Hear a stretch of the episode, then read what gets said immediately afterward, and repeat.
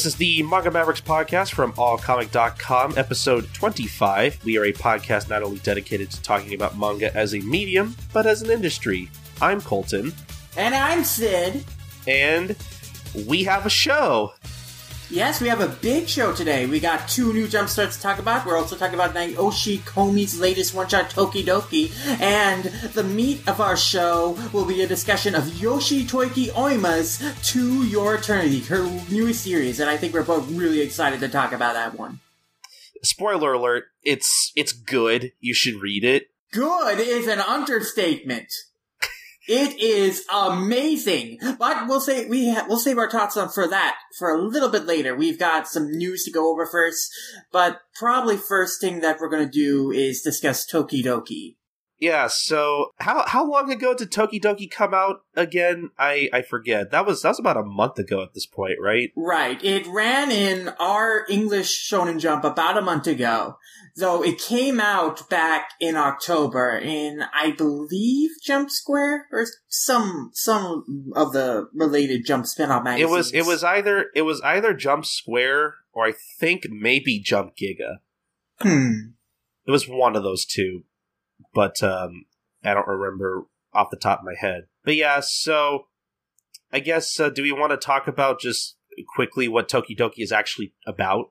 Give it a little synopsis just in case people may not know. Yeah, Tokidoki is about this guy who is called Hato, and he, his name is a pun out of dub, and so people like call him the sound for what a pigeon makes in, J- in Japanese, which is popo. And so he, uh, he like discovers the secret of this, uh, a shy and usually like aloof loner kind of girl. Uh, shoot, I don't remember her name on top of my head. But basically her secret is that she has this rare disease, uh, car- cardiovascular g- g- generation I don't remember the actual technical term, but I, basically, I, I, I, remember I remember having a hard time pronouncing it. Honestly, yeah, but basically, she has a limited amount of heartbeats, and so uh, she can keep track of how many heartbeats she has left, but she doesn't have a lot left. She only has enough to live about seven more years, and so she can't do any like really strenuous physical activity or get overly excited because that will cause her heartbeat to go up and it will shorten her lifespan. But after meeting with Popo, like, Popo decides to help her live her life to the fullest. And so they start hanging out together and they become really close and, you know, they, a sort of a connection forms between them. And eventually, like, Popo finds out like she has a really great singing voice, so he recruits her into his band because her one of her biggest dreams is like she wants to be like this big singer, but of course that would you know really a strain on her heartbeat, so she never like went for it. But Popo convinces her to give it a go, and she does. But uh, eventually, the big twist happens and it turns out that Popo also had the same, like, degenerative heart disease all this time. And so he severely shortened his lifespan trying to help her because he had even less time than she did. And so, like, and a, very emotionally, like, you know, he helps her fulfill her dream and, you know, continue to live life to her fullest. But he, you know, kind of passes away during the first concert she gets to sing at. And it's really emotional, very, like, tear jerking scene. And so it's a really, really well done, emotionally charged romance story. It's, it's, and this, of course, as a Naoshi Komi work, it has some great comedic timing, so it, there are some great laughs, but like, he really manages to pull the heartstrings super, super well and like really make you feel the most for these characters.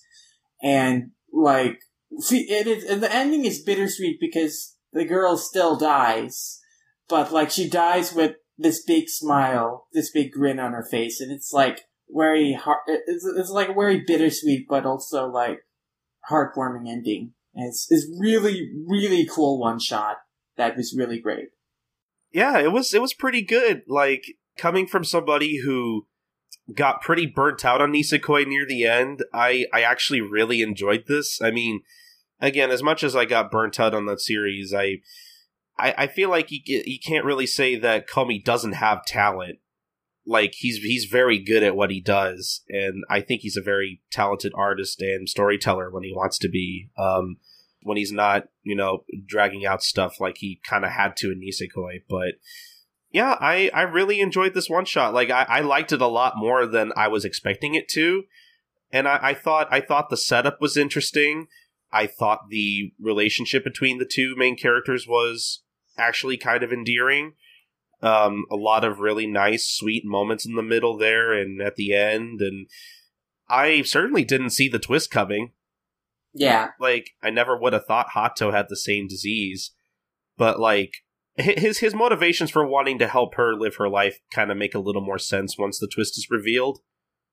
Yeah, um, she's a kindred spirit, and like he understands where she's coming from, and like he kind of wants to live his life to the fullest too. So they're both kind of helping each other live out their desires. Yeah, but like o- overall, I just I just really liked it. I thought it was very emotional and very endearing. Um, and I, I had a I had a good time reading it, even though it. I don't think I cried at all, which is which is saying something because it's very easy to make me cry. Um, but um, it was sad. I felt sad reading it. Yeah. So I think the story did its job there. Um, and I honestly, re- reading this really just makes me want to read more work from Komi. And I hope that maybe he comes back to Jump to maybe do another series, or really just you know gets hired uh, for some of you know for just another anthology in general to just do another series. I like this author's work enough to where I would like to see more of it. Mm-hmm. Yeah, Komi has great talent for dramatic, like story, like drama and romances, and you know he has great talent for comedy too. But I think like what he did in like the last third of Nisekoi and like what he did in this one shot, like his ability to tell like a good dramatic romance story is really, really great. And I'm hoping like if he does continue with this genre that he continues to focus more on that element and doesn't get bogged down in the kind of tropey things that he kind of had to do in like the good majority of Nisekoi that got bogged down by that. And additionally, uh, I appreciated in this one shot, like, there were some playing with tropes and cliches that shows that Komi is very self-aware of them and knows how to write things in a clever way to put a twist on things. Like, of course, uh, the way Hato finds out about Hatsu's you know, uh, condition is that he walks in on her changing, and you think it's like this gonna be this one cliche scene, but like it just it serves a point to the plot. Like that's how he finds out, and the characters don't like react. Oh, you pervert, pervert, pervert. Like they kind of take it normally, like reasonable people. So Komi is a pr- pretty self-aware, you know, mangaka in terms of using tropes to his benefit. Though, I mean, he he still gets he still, uh, you know, Hato still gets slapped for it, which, you know, I, I think is funnier because it happens off screen and it's kind of one of those more visual gags where, like, you, you can tell he got slapped off screen because he has a he has a hand mark on his face, which, you know, I, have talked about this on the show before. Like, part of the reason I don't like uh, rom coms and you know uh, things of the like are are because of these tropes that just really get on my nerves and I just don't think are funny, but I I think um it, like like you said it it serves it serves the plot and basically gives us an opportunity to find out about her disease and I think that and like I said the fact that I that it happens off screen and that it serves as more of a visual gag um and on the next page I think makes it a lot funnier. Yeah. But yeah, I I just thought this was a good one shot and I enjoyed it yeah, I'm looking forward to seeing Komi's next work, and hopefully uh, he can come back soon. In the meantime, it seems we have a sort of replacement for Nisekoi in the rom-com genre in the form of We Never Learn, which is the first of the six new jumpstarts that are going to be debuting in the next couple of weeks. Yeah, and we never learn. I really enjoyed it. It's by the artist who drew the magical patissier Kosaki-chan, a spin-off of Nisekoi, Taishi Tsutsui. Ah, transition. Yes. And like his artist style is very similar to Komi in that like they have very similar like character designs and they're both like very full of life. There is some like subtle differences in Tsutsui's works uh in, in terms of like there's a little more sharper faces like and also somewhat a little more street like the feeling of the characters is a little more three dimensional in some areas uh, it's it's pretty interesting. Like they're pretty similar, but also pr- a little bit different. But I really like We Never Learn because the the I mean the basic concept of the series is that the main character Yuki Taiga is this real is this really hardworking like student who's like really hoping to get this big scholarship thing from his school, you know, in order to, you know, get into a great school and support his family because, you know, he's really poor and like he wants to help his family like have a better life.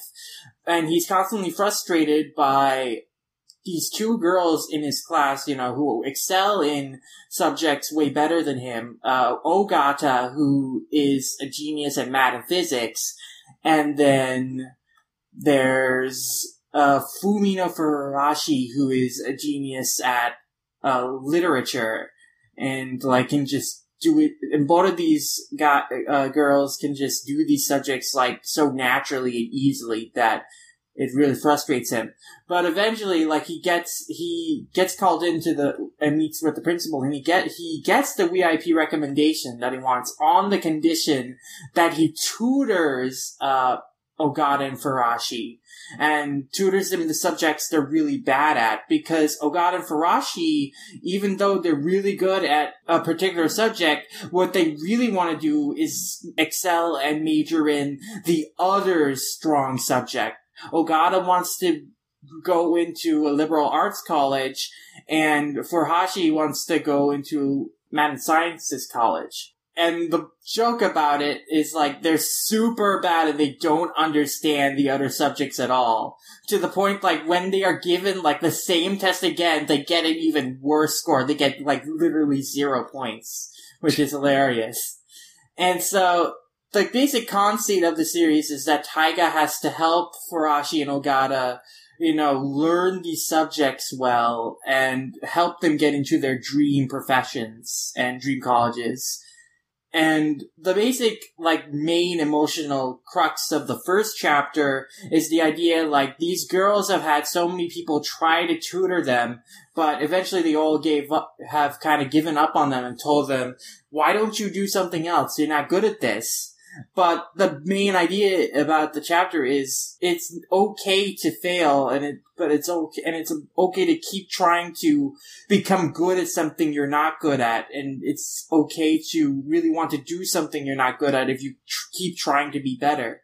And so eventually on reflecting with his, a lesson you know, he was taught to by his father when he was young that inspired him. Taiga eventually shows Ogata and Furashi that he's with them and like he's going to stick with them and he's really going to help them and excel in school and get and achieve their dreams. And that's really emotional because they haven't had someone talk to them like that before. And that emotional connection also, of course, leaves way into a romantic attraction or like subtle like crush that they uh, both have going on. So that uh, forms the premise of the roman- romantic uh, comedy element of the series.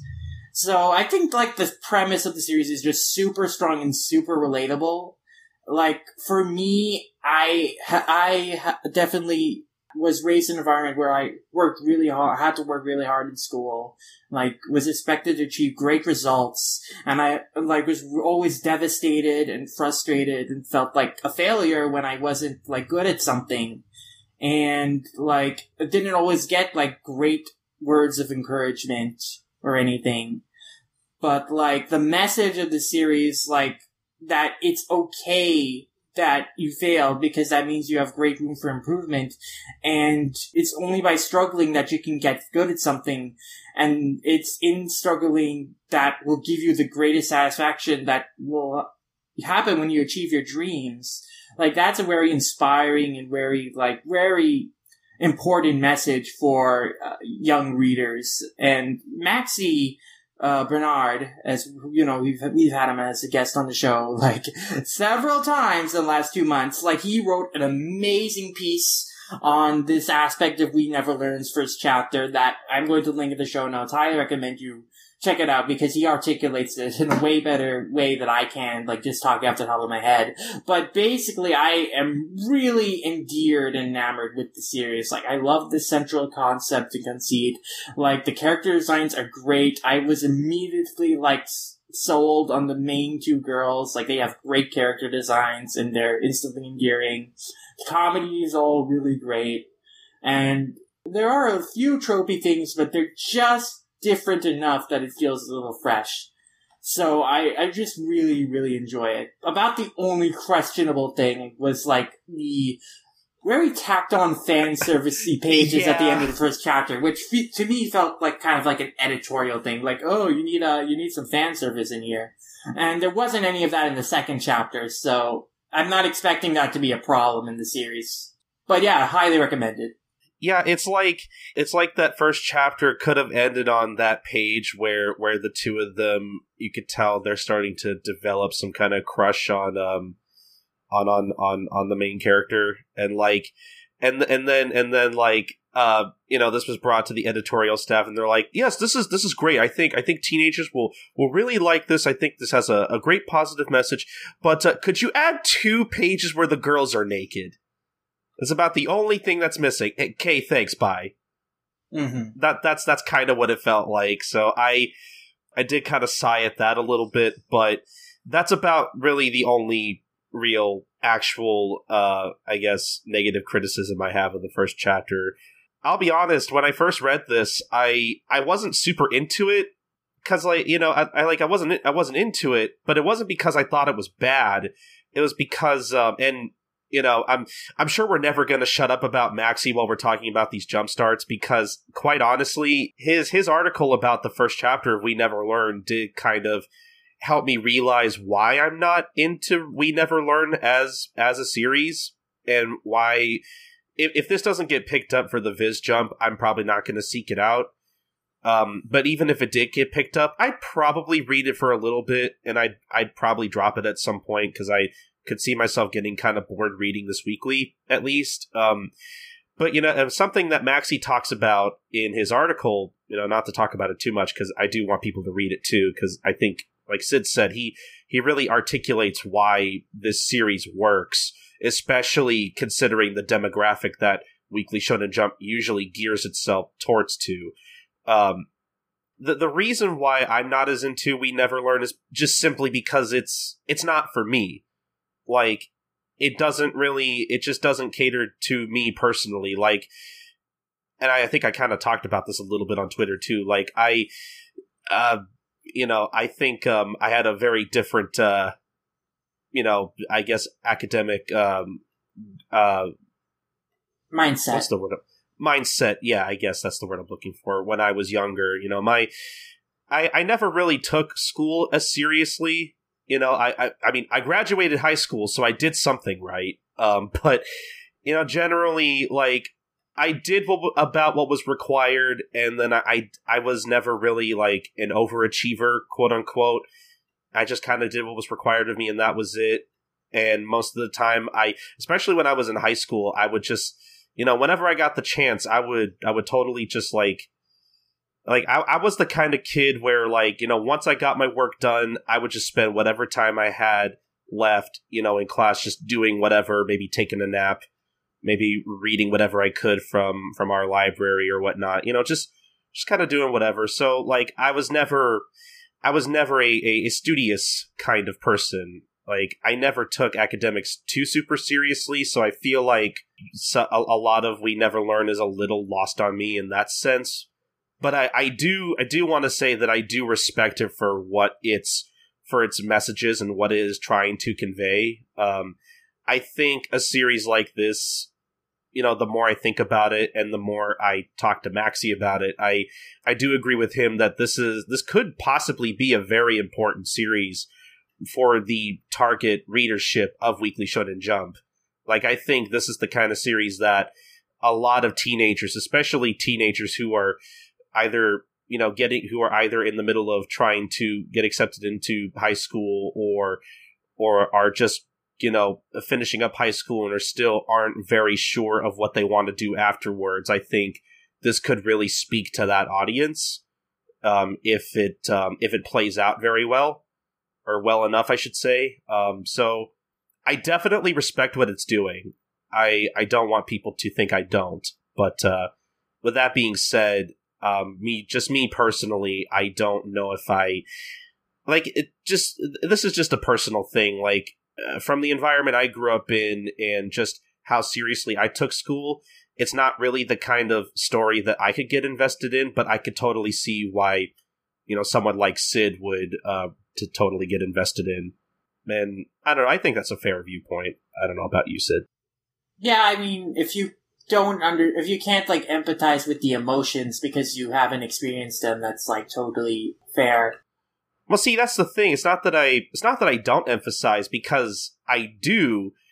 I just don't. Well, you I don't just- relate to the experiences because that's not the uh, mindset, or that's not like and it's the, the kind of feelings. You, you- those aren't like relatable to feelings you've experienced, like to a view to a viewpoint you have about like trying hard and like to experience of like fail uh, like failing at something you really want to do. So It it probably doesn't help that like I'm not a very super ambitious person. yeah, so I just I, I'm I'm definitely the kind of person that just kind of that just kind of goes day by day and just kind of just kind of lives life doing whatever because you know I'm su- I'm such a free spirit like that. yeah, Um, but but like I said, I, I do I do really respect what it's trying to go for, and I'm hoping it'll succeed. But I could also see this being the kind of thing that is going to get canceled in 13 chapters. I hope not. I hope not either, but yeah, Yeah, I- we'll have to see. Like, it's it has like a core team behind it, so that could really help it compared to other things, you know, that don't last as long because the main team isn't like completely visible at the start. Like Love Rush had a great thematic exploration of like how different people like eternalize like what love is and like how to approach love. But that wasn't like obviously apparent from the first chapter. That's like something you kind of realize like as you read it, like, oh, this is what this is trying to do. Like the theme of We Never Learn is you understand it like right in that first chapter and you can get behind it. So I think Yeah. at least that ha- it has that advantage. So provided that you know there's a market for a series that is this more low key like slice of life rom com that isn't like too uh, much about like the fan service and shipping the fan servicey element like uh, Yuna Yuragi Manor, then I it could find its niche and it could succeed. So I'm I'm hoping that that happens because it has so much potential. oh yeah, this has a lot of potential, and I, I do hope for good things for it. Um, actually, you know, speaking of these particular themes, I guess we should move on to our next one. Yeah, U19 is another interesting series uh, by uh, Yuji Kimura, and it's basically uh, adult. It's like a young adult dystopian kind of story, but it has heavy, heavy like allusions to kind of oppressive authoritarian like regimes in the past, and it also references things that are act like actually like a thing in the Japanese educational system. Like the impetus for this uh this takeover by the fiction this fic- this grown up party to like take over like the world basically. It's because of a backlash against the Yutori education policies. So you know, it, it there's like some heavy like rep- commentary on Jap- on the Japanese education system, like evident in this, which is pretty interesting. But the basic idea, like kind of the easiest idea for I think most people to understand and get behind, is that it's basically kids next door, with teenagers and teenagers and like superpowers. Like I guess some of the characters in Teenage in Kids Next Door had two superpowers, but most of them just used weapons and stuff. Like the, the basic point of this series is like they're gonna all get like superpowers based on their libido. so it's presumably it's basically all based on like horm- their hormonal like impulses that kind of drive their powers. So it's like something that only they as like teenagers have like this special ability in this world. So that's kind of interesting like the first chapter is very much set up, like centered around this setup about establishing this world, establishing this main character, like uh, Eiji, I think, uh, and like his love interest, and like establishing the relationship between them, and kind of like the struggles that kids. Uh, like the uh, like people have to go through in this world, like how some a lot of people are oppressed based on like their level of grown upness or whatever. Like they're divided into caste systems and yeah, yeah, it's this interesting thing where like um, the the ranking system they have in place basically it guarantees equality, but it's not necessarily equal because like th- this particular ranking system that they have in place basically guarantees that like everybody has some sort of income and some sort of a career or a job in place, but like you still have that thing where it's like, oh well, if you're rank D, you're not really worth much, and you have like these really menial like or labor intensive tasks or whatnot, uh, but you still don't make a ton of money. Yeah, you can't move outside of your like caste system. Like you're pretty much stuck in there. The benefit is, yes, you got a home and you get a job. Those are guaranteed to you, but like your quality of living will never go up. And so if you're in the lower classes, there's like no, there's like no way to climb the social ladder. So it can be very frustrating in that sense. And of course, you know, you're looked down upon the lower class you are in. So so yeah, like, like I said earlier, you're you're equal, but but not really. It's it's kind of interesting. yeah. So like, there's some good context here for some uh, social and like political commentary. Probably not going to go that deep into it, just because it's like ostensibly going to be a battle manga. But like, there's some good, interesting grounding here. Like, there's like really interesting ideas behind the concept of this series and that makes me kind of intrigued about it. It also has some pretty nice character designs, so that's also a good plus in its favor. Yeah, the character designs are definitely interesting, um, and they're. I I appreciate how grotesque a lot of the um, facial expressions can be every once in a while, especially from the adults. Yeah, uh, those I really enjoy. Um, yeah, personally, I thought um, I did not think this was bad, but like the, the the thing is like I, I agree. I think this has a lot of interesting ideas, but I'm I'm also not sure if I would say I think they're really like I don't know if they're executed super amazingly. You know what I mean? Yeah, I mean, I think the biggest problem with this first chapter is that it feels incomplete. Like it's it's a little it's a little on the nose. It's it's not exactly super subtle. What with uh, yeah, not- the, the the the yeah, because like but I mean, to be fair, it's not like Kids Next Door with Settle or like most shonen. No, I mean of subtle. course. I mean of course, but when you got a guy coming in, coming into the school auditorium leading a um, an assembly and you clearly see he's wearing an armband that you know, that's totally not reminiscent of Nazi Germany at all. No, not what are you talking about? Yeah. It's it's that kind of thing where it's like I see what they're doing. It's weird that they make that compared to Nazi Germany because it's like more reminds me of Mao Zedong era China, but mm-hmm. whatever. Mm-hmm. mixing up different like uh, authoritarian regimes in history. Yes.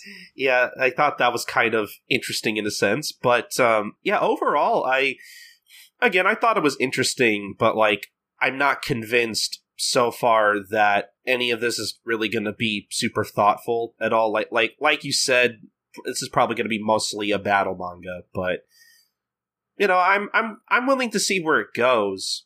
Um, actually, I I thought the best part of the chapter was a lot of that, a lot of the beginning scenes in um, in the classroom at the start, where you have basically the. Uh, I think he's the gym teacher, or if not, he looks like a gym teacher. Oh no, he's just a regular teacher. He's just he looks, looks like a gym teacher.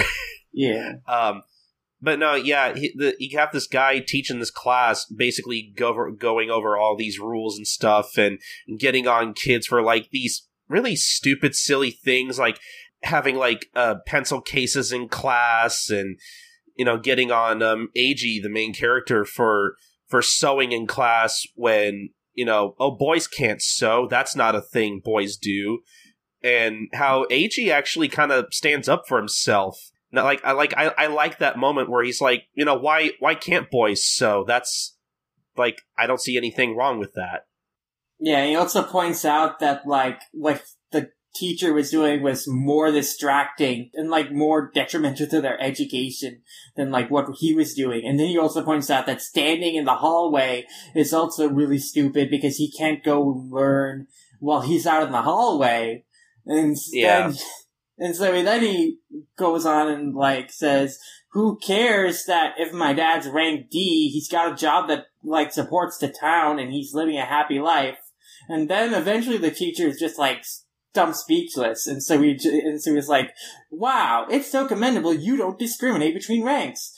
Give him a round of applause, everyone. And so, and so, so it's like the teacher is like such a weird dude because like he's, he's this like really irrational, like erratic person, but his mood can change on a, a mood and like the way he treats someone can change on a dime. So it's like he's he's pretty crazy. See, I I took that he was just being condescending. He was being like con. He was being sort of condescending, but at the same time, he was like being a little bit sincere too. Because later on, when uh, the love interest tells the teacher that she's only like helping him out, you know, so that, you know, she gets like a good like evaluation and racks up points. Like he's like, wow, it's good that you're so honest about that.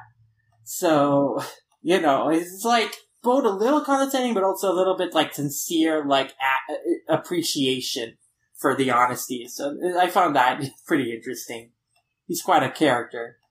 See now this is this is the series I relate to over We Never Learn.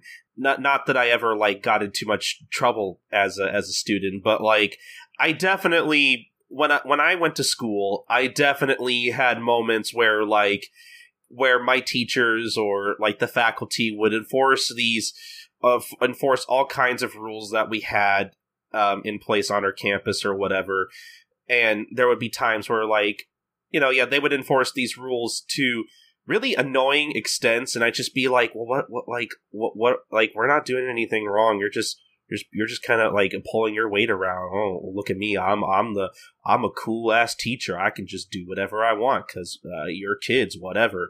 Like, I think, I think this series kind of speaks to that, um, that part of my adolescence. So I, I appreciate that because I, I, I definitely, I definitely could relate to this a little bit more just because I feel like I was that kind of student to where like I wouldn't just take that kind of thing lying down. I would constantly, well, not constantly, I should say, but I, I had moments where I would try to point out, well, hey, why is why is this thing that we're doing wrong? It's not really disrupting anything. Just just like just like with AGF, anything you're like you're disrupting our learning, not me. You know. And of course, and of course, I would get, you know, I would get, I would, I got detention every once in a while and then I learned not to do that anymore because I, I was I was pretty spineless back then when I was a kid. But uh, but yeah, this this definitely um, related to my adolescent sensibilities a bit more.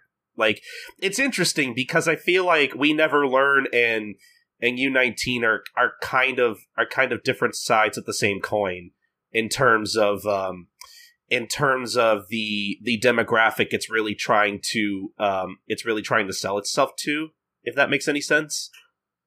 Like because these are both series that i think are obviously geared towards teenagers. Well, i don't know if they're different sides of the same coin because like they're not like polarly opposite but they're both tackling like the same kind of like f- frustrations and like uh, anxieties that like young tween teenagers like goes through and like are kind might kind of be feeling. So I think the biggest appeal of U19 is that it does have this kids next door esque like, man, these adults are stupid. What are they? What they're oh they're like ideas are like totally like not helpful at all. What are they doing? Except it's a lot more political. yeah, I mean it's a it's a lot more political and a lot. It's like it ha- it is actually rooted in things that actually like make more sense and like actually are like legitimate rather than like kids next door like they Oh, we're go have to go to bedtime early. Oh, we have to eat. Oh, we broccoli. have to brush our teeth. Oh, we have to brush. Yeah, Let's start so, our own organization, guys. This sucks. Like in Kids Next Door, they were fighting against things like these stupid kids. Like the kids, the kids like really should have just been doing all along. Like they, they, oh yeah, they were a lot of the things that they were they were rebelling against are things like kids rebel against, but uh, you know, they're they're things you should actually do because that's it's healthy and actually good for you. Whereas in we never, I mean, uh, U nineteen, they're criticizing things that are actually detrimental and are actually like not helpful at all to what the goals are of the education system. So yeah, U nineteen has a it's like Kids Next Door but smarter with its premise. So it's that's pretty interesting. I, and I think just in that regard, I think it could like attract uh audi- an audience that kind of feels similarly. Like I don't know how the unrest is uh, in Japan among students, but generally the Japanese education system has been like highly criticized and like like very much you know uh, people have been thinking that it needs major reform for a year. And, you know, it was a big reason why Assassination Classroom was so resonant with some, with so many people in like this expo is because it was like criticizing the modern Japanese education system and like it was putting it in the kid's perspective and being like, yeah, I want a teacher like this who like really help, understands our strengths and wants to help us instead of like forcing, like, really putting this undue stress and pressure on us to just perform for the sake of performance. So, you know, U19 isn't like as, uh, I don't think it's, I don't know if it's approaching it with the same kind of like subtlety. Like it's not as in, like it's, uh, it's more in your face than Assassination Classroom was about that, but, you know, it's still tackling like a very relevant subject for its target audience that I think, you know, could attracted some readers just like Assassination Classroom did with its premise.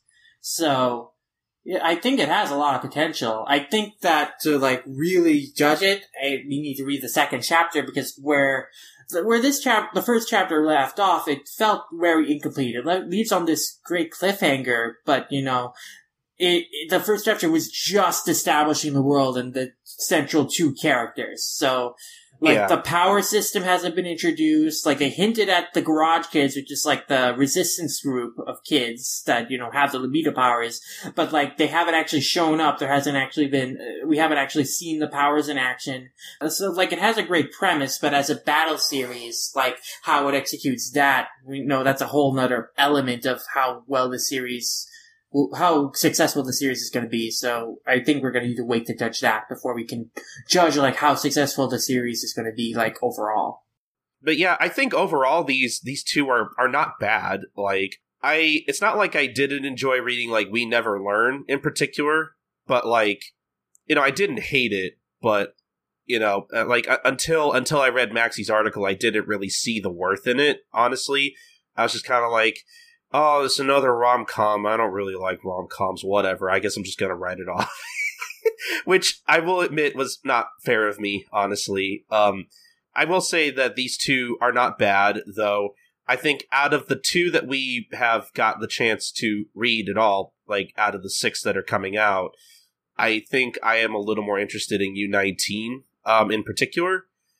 But uh, I kind of can't wait till like when all of the first chapters of these six come out, like what what's going to be the one that I like the most, or I guess that both of us like the most. I think I think we should talk about that um, in the future because yeah. I think that would be really interesting. Probably will. So because I because I think so far the one that the one out of the six that I'm like the most interested in by far because of you know the people behind it are is, is Doctor Stone. Um, and I, I, I can't wait to see if like that ends up still being the first chapter that I end up liking the most. Yeah, I mean, I'm I'm most looking forward to Robot Laser Beam, but uh, yeah, like it's gonna be interesting to see like all these how all these turn out and like which ones had the like best first chapters like at the end of the day. Right now, I like both of uh, We Never Learn and U19's first chapters. I give the edge to We Never Learn just because I really like I enjoy the characters like more, and I also related to the premise more. So, but I think both have a lot of potential. So I'm really interested to see where they go. I like that that both of our uh, our uh, both of our backgrounds are uh, are are kind of uh, influencing uh, our uh, our choices in which we like better. I think that's Mhm. interesting. Yeah. Um, cle clearly, you are way more studious than I I ever will be. Yeah. Probably. Definitely.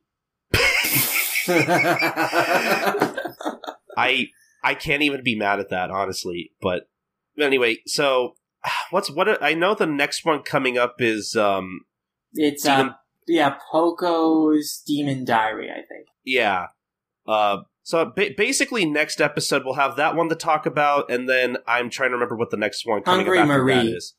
Yeah, so we'll be talking about both of those on the next episode of the podcast. Yeah. So that'll be interesting to look forward to. But um, I think um, I think with all that out of the way, we should uh, we should start talking about our news. Yes, we have quite a bit to get through actually.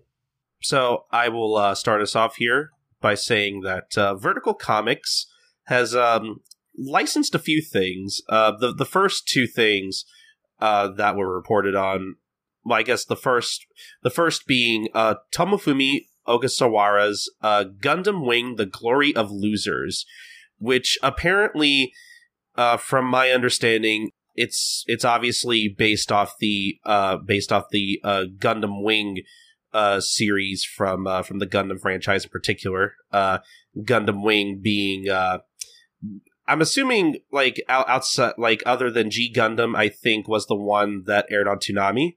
Gundam Wing was the first one that aired on the Toonami. Gundam Wing is the one that most people care about and remember because it was the first air on Toonami, and it, it was revolutionary at the time because it aired uncut. Like it was the first show that aired uncut in the midnight run. So like Ah, okay. that, so it was a very important show. That was the show that brought Gundam to America and made it like so something that people actually knew about. Like and whether it's actually good is uh is debatable, but like it is uh very important to the Western fan base. Yeah. But it looks like uh, the Glory of Losers seems like it it, it, incorporates elements from uh, the Endless Waltz OVA, uh, the Gundam Wing Episode Zero manga, and the Gundam Wing Frozen Teardrop novel series. So, Yeah, it's basically it's retelling the story, but with all the elements from other aspects outside the anime included in it. So it's kind of like the origin. It's just compiling like all this information that is about the Gundam, about the main, about the story from all these different parts outside of it, and like just putting it all into one streamlined narrative. I, I would be interested in seeing how well this does because obviously, you know, this coupled with, you know, the eventual release of Gundam Wing from uh, Nozomi Entertainment and Right Stuf, um, I think a lot of pe- I think people have a lot of Gundam Wing to look forward to in the future. So that'll be interesting to see how well that does. Yeah, it's probably going to do really well because like Gundam Wing is like kind of the one mo- the most people care about when when it comes to the Toonami generation. See, I want I wanted to say that, but I I didn't want to say that and be wrong just cuz like I didn't watch Gundam Wing on Toonami and I I I'm not a part of like the Gundam fandom in any sense of the word, but so I didn't want to be um I wanted I didn't want to say that just in case I was wrong, but yeah, yeah, like I guess thinking about it now, yeah, a lot I know a lot of people love Gundam Wing. That is something I do know Yeah, but yeah, uh, that'll be interesting to see. But um, the other thing that um, that Vertical licensed was actually another work from Keiichi Arawi. Try saying that five times fast. Uh, KGRI, KGRI, KGRI, KGRI, KGRI. you're just gonna keep doing that every time I say that, aren't you? I you just keep keep- I keep- tempting me. I'm gonna do it and prove that you can do it. Are are you trying to be the tongue twister master, Sid? Are you just trying to be better than me? Is that is that what this is about? I guess I get. I have a tongue. I have a tongue as flexible as meter is. Oh wow. Um. Hmm. I'm not sure if I ever wanted to know that. I could have gone the rest of my life without knowing that. But anyway, so I am as sensitive as airiness. Oh my god. Okay, s- enough about Sid's tongue. So, and as uh, long as a lick of tongues. Jesus, stop it. so, so basically, uh, Keiichi is best known for his manga uh, Nichijou, which is kind of seeing some sort of resurgence with, you know, Vertical picking that up, and then um, Funimation uh, getting the hold of the anime. Just that was just released a few weeks ago, actually. Mhm. So that's out there if anybody wants to buy that on DVD and Blu-ray. I need to get a hand uh, get my hands on that uh, on a copy of that soon. But uh, basically, uh, Vertical licensed uh, Helvetica Standard, which is just a, a four panel colored manga that essentially exists within the universe of Nichijou, and even in the anime, like they take um they animate segments um, centered around the manga, um, which really make no sense, but like you know they're amusing, they're cute. It's it's out there. It's pretty absurdist comedy, I would say. Um, but yeah, so that's coming out Fr- from from the segments that it had in the anime for Nichijou. Like I said, it looked pretty out there. I wouldn't mind reading the actual thing, uh, the, the like the real thing. Um, and um, it looks like, as far as we know, there aren't any like release dates slated for either of these releases so far. But uh, you know, they have been picked up by Vertical, so those are some interesting gets. Again, as somebody who's sort of a fan of Nichijou, I I'm definitely looking forward to Helvetica Standard the most. But uh, I, I I think Gundam Wing: The Glory of Losers could be a pretty cool thing too. Yeah, I mean, pretty interesting stuff. I don't know if I'll check them out soon. Like, I'm, we'll keep an eye on them, and maybe in the future, like I might read an Helvetica Standard, like once I get around to Nichijou. So yeah, yeah, yeah, You need you, you need to you need to get onto Nichijou. It's so funny. yeah, you know, listening to Translators Tea Time and, you know, hearing Jenny talk about, like, how much she loves series and translating the series, like, you know, it kind of makes me want to read some Nichijou, so yeah. Um, but it looks like uh, so I totally forgot that a con was happening, but it's I Yeah. mean, no offe- no offense to it, it's it's no anime expo, so we're not gonna we we don't have you know ten extra bits of licensing news to talk about for this episode. And aren't we grateful? But yeah, Katsucon's happened this weekend, and Vertical, like, just announced some new licenses. Breaking they've picked up. news! Yes, so uh, they've got a few new things that they've picked up. Uh, among them is Anime Supremacy, which is a novel by Mizuki Tsujimura, and they described it as a best way to describe it is like it's a novelization of Shirobako, which is not literally a novelization of Shirobako, but it's basically the same kind of story. It's about like people working in the anime industry. So that's pretty interesting. Uh, They got uh, another Nisio Isin work, Imperfect Shoujo, and it's also by Mitsuru Hattori. I guess he does the illust- he does the illustrations. Uh, oh, it's an adaptation of novels also known as Shoujo Fujuubun. Okay, that's interesting. Uh, they picked up Arakawa Under the Bridge. I'm surprised that hasn't already been licensed, but yeah, that's finally gotten picked up. Okay, And they've also picked up uh, Mizu Sahara's adaptation of Makoto Shinkai's Voices of a Distant Star. Because Shinkai is a big name, so yeah, of course, more of his stuff would, uh, would be coming over.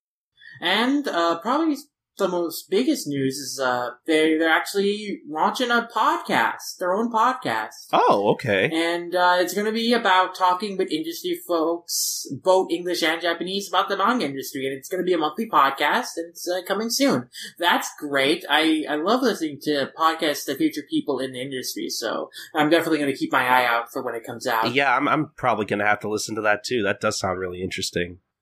There's also been some other licenses from Kodansha, and I'm very excited for these. Oh, Uh, oh yeah, as, as soon as as soon as I saw this, I knew I knew Sid was gonna be happy for the rest of his life. That uh, Yeah. more work from this particular author's coming up. Yeah, so just to jump on that, yes, another one of Akiko Higashimura's works has finally been licensed, Tokyo Tariba Girls.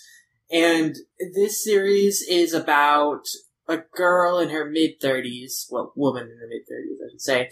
And like, she is 30 something single, she wants to get married by the time the Tokyo Olympics rolls around.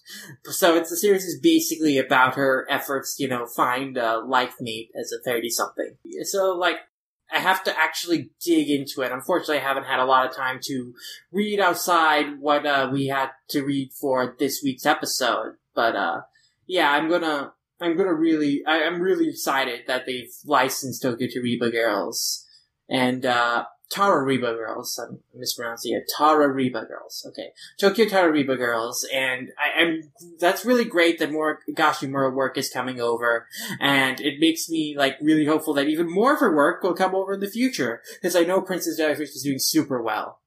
So that's really exciting, but probably the most exciting for a lot of people is going to be the a long overdue licensing of Chihayafuru. The manga about competitive karuta is finally been licensed. It was, I remember correctly, the number one most suggested shoujo manga that mentioned me that we discussed in that poll, like back in episode 17. Oh yeah, it was. But just overall, it is like extremely popular series that you know you know people have been wondering forever like why hasn't it been licensed? And finally it has been licensed by Kodansha and it's pretty great. Yeah. And lastly uh the last license that they have announced is springtime with ninja which is basically about a Harris of this rich family who is signed a ninja bodyguard and they get into a romantic comedy So you know, not not a whole lot to really. I, I haven't read the Author's this works, and there's not a whole lot to the premise that sounds like super unique. It like it sounds exactly like a manga that the uh, Vampire Knight creator did, like after Vampire Knight. I forget its name. I didn't like it, but yeah. So you know that that's uh, I think it might be a pretty good series. You know, maybe I'll check it out sometime. But Tokyo Tarariba Girls and Chihayafuru yeah, those are awesome gets. I've already bought the first volumes of those, and even though I haven't read them yet, you know, I'm gonna definitely dig into them once I get the time. And it's like, yeah, it's really exciting that these works have come over. Like more Josei stuff is such a good thing, especially with titles like as high prestige as these. Yeah, I, I guess I guess now that the uh, the number one pick for uh, shojo manga that men should read has been picked up, I should probably read it too. Mm-hmm. Though, though to be fair, uh, just to give an update, I did start reading Skip Beat, and I am liking it. So awesome. Hopefully, we'll talk about that more in the future. There's more manga for the ladies that has been added to Comixology. Would you like to talk about that, Colton? Uh, yes. So Comixology, um, we talked about on the show before about uh, their their unlimited uh, subscription service, where basically for for a certain fee a month, um, per month, you you, basically have the ability to uh, sample a lot of the a lot of their stuff for free.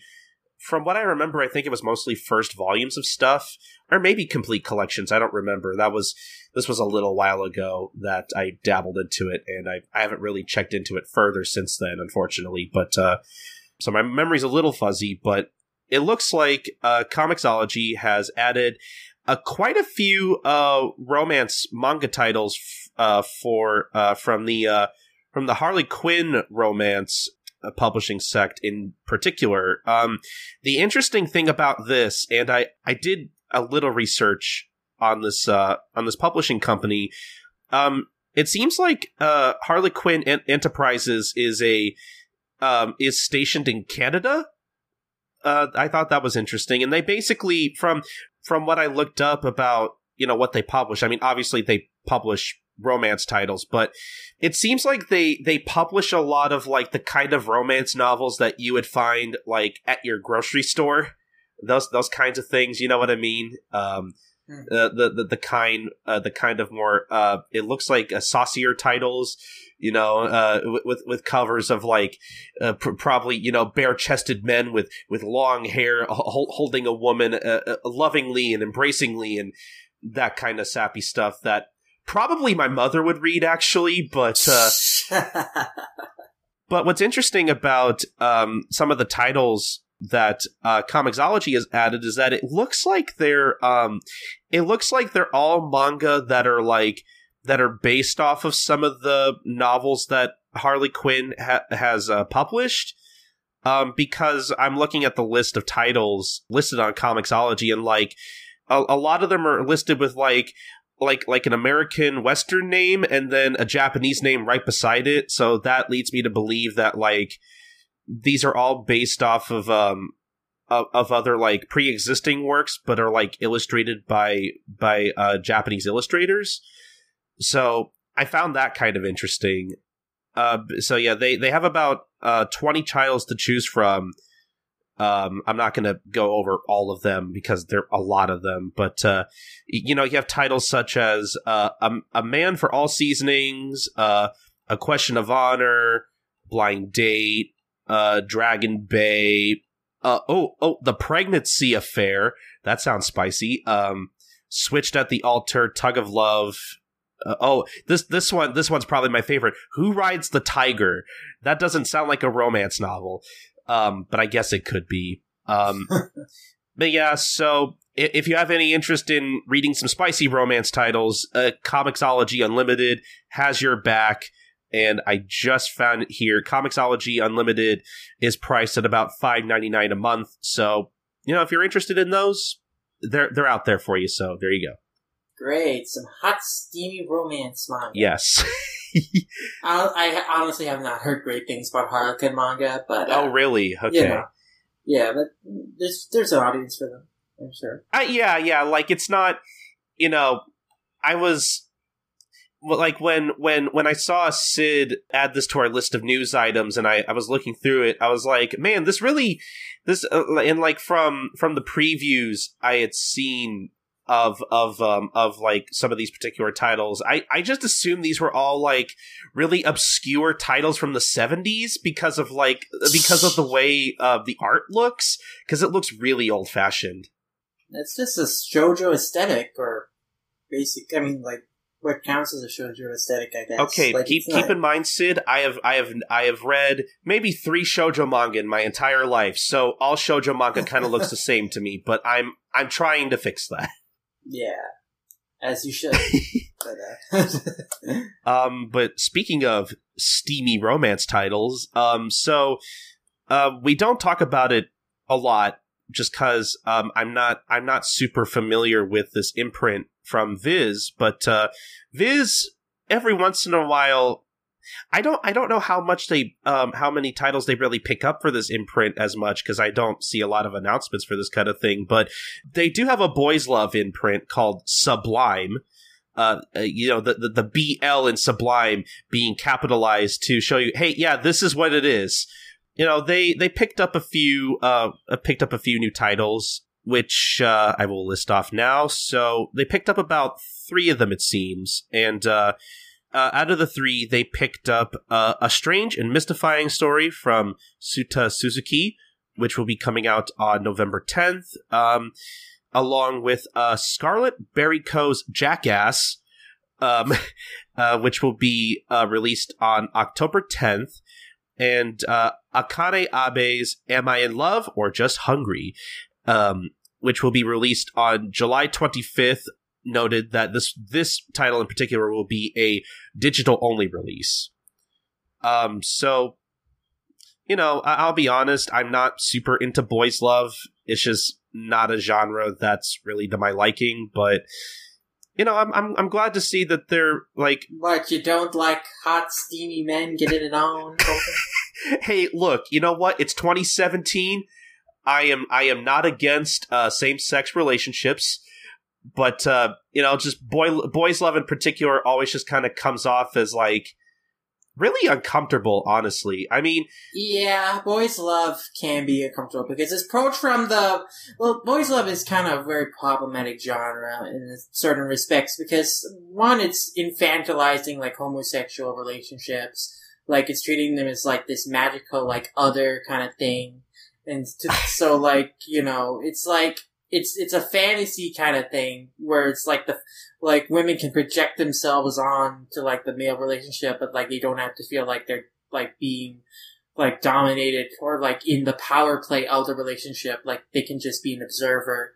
So then there's also that problematic element from like a feminist, like from a feminist lens, and that this like kind of absence of women and absence of objectification is also kind of like erasure, and it's it's, it's a very problematic genre that uh honestly could be the subject of its own like discussion topic. But yeah, you know, most boys love like the intentions are harmless. It's just that the the, the execution is never well, it's Yeah. not about. It's not even about the execution. It's like it's about like what the audience generally is getting out of it, and like how it relates to like this deeper like underlying like problems with gender and sex relations that are, exist like not only in Japan but in much of the world. yeah And, like kind of how boys love the way it's consumed, the way it's like perceived is so is a very like dangerous and also like self-depreciating and this self-destructive like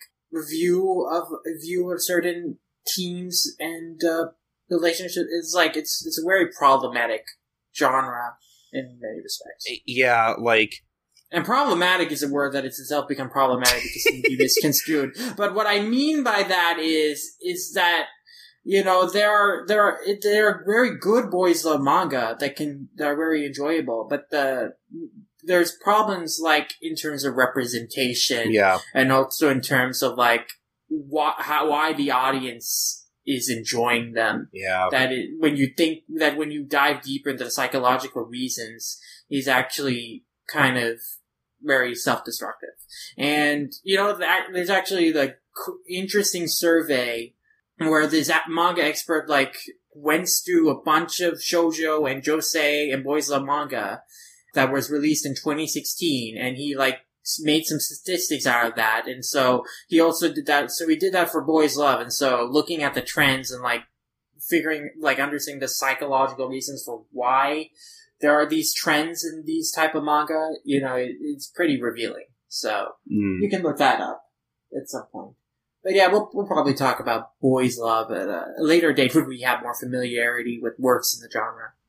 That's gonna be an interesting episode. Um pr- probably should get somebody who like who is already like super into that genre so it's not just us trying to like wander well i shouldn't say us it'll probably i, I should say me because i know i know sid is probably gonna read more than i will uh just because i suck at reading things and and boys love in particular is just like i have i have friends who are into that kind of thing and have i have watched like I have watched anime based on manga for that kind of stuff, and I'm just like, man, this really just like it just makes me uncomfortable. Honestly, just I don't know, but uh, I, I think basically for all the reasons Sid already listed, I'm I'm just I am not a fan of certain um of certain scenarios within that genre, but but I, what I did want to say before we started uh, started talking uh, talking uh, about uh, the problems with the genre is that I'm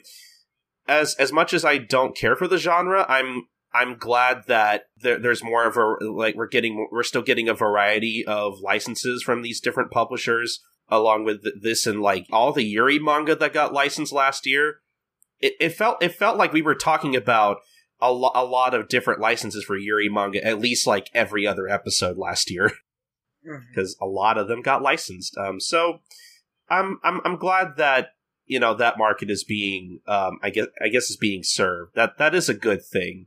Like I can't really say that I can't really say I know much about the Yuri genre um, to really make any judgments about it, but you know from what I've heard, you know there are some good titles in that genre, and I I do want to I do want to read some at some point because some of them actually do look really interesting, and from what I've seen, seem to treat um, those kinds of same sex relationships very thoughtfully, at least. But uh, anyway, so you know that that's all fine and good, but um, we should talk about some manga that are ending. And uh, the first one we're going to be talking about is one that actually you can read for free on Viz.com.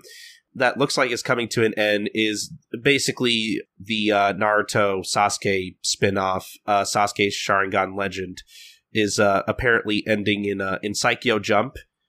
Uh, well, I should say it looks like it, it the, the magazine uh, stated specifically that it's approaching its climax. Um, Yeah, but it's written the same way that refers to the final chapter. So Well, I'm just saying we, we thought that with another manga, and that didn't seem to be the case, but we'll get to that when we get to that. Uh, we're gonna have to uh, talk about that in a little bit, but but yeah, uh, you know, it, it looks like it's going to be ending, and uh, it looks like uh, the same person behind the spinoff will be launching a new uh, Boruto manga spinoff uh, in uh, Saikyo Jump a spin-off of a spin-off. in the in the April issue on March third.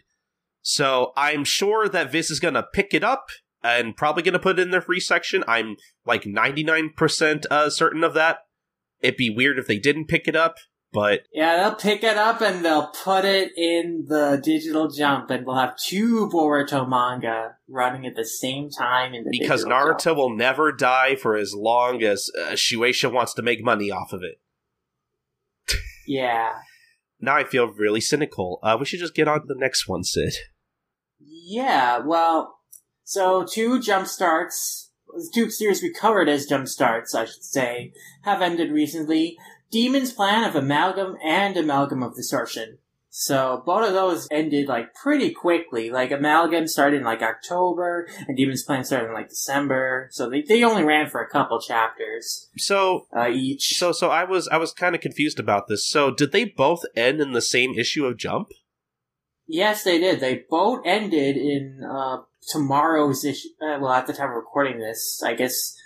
Well, at the time of release, they would have they would have ended this week in Monday's O- issue. Okay, so that's that's interesting because like I I don't think I mean just because I've never heard of it doesn't mean it isn't true and I'm sure Maxie would probably know better than probably the both of us especially me but uh I I've never heard of two series ending simultaneously in the same issue of Jump before. That's really interesting. Yeah, I think it's happened before. I can't recall off the top of my head any examples, but I'm pretty sure it's happened before.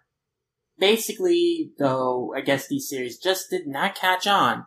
Though it's worth noting that Spring Weapon number one, which was uh, debuted at this around the same time as Amalgam, is hanging in there and actually got a pretty high ranking in the most recent uh, poll. So you know maybe that'll stick Watch around. it get announced for an anime in like the end of 2018. Huh. Yeah, maybe. Who knows? and Ole Galazzo, which came out around the same time as Demon's Plan, however, is ranked at right at the bottom, so probably can expect that oh, to oh yeah, pretty there's there's no there's no way that's not ending, which which is really a shame because I feel like because I I still really liked that first chapter. I thought it had a lot of potential. Yeah, it was it was a lot of fun. It looked like to be a pretty nice sports series, but guess it just didn't strike a fancy I'm. I'm hoping that Too bad. author in particular um gets gets a chance to do another series. Um, because I feel like I feel like if if Shueisha weren't trying to ba- basically clean up their lineup to introduce all these other series, I feel like Ole Galazzo maybe could have done better. Maybe, maybe, or maybe not. I don't know. I mean, it would have. I mean, it's. I don't think Jump trying to clean up series is why Ole Galazzo hasn't caught on. It Well, just yeah, hasn't that's caught true. on because readers don't find the series particularly interesting compared to everything else in the magazine. So that's well, why but it's I, like I meant to bottom. say, I meant to say that on top of all of these new series getting introduced, as it unfortunately did not help its place in the magazine. that's certainly true. But, but, But- like I've I like I've went out and I've read uh some of like because the author of Ole Galazzo did have a one shot uh during one of the uh, Gold Future Cups. I forget which year.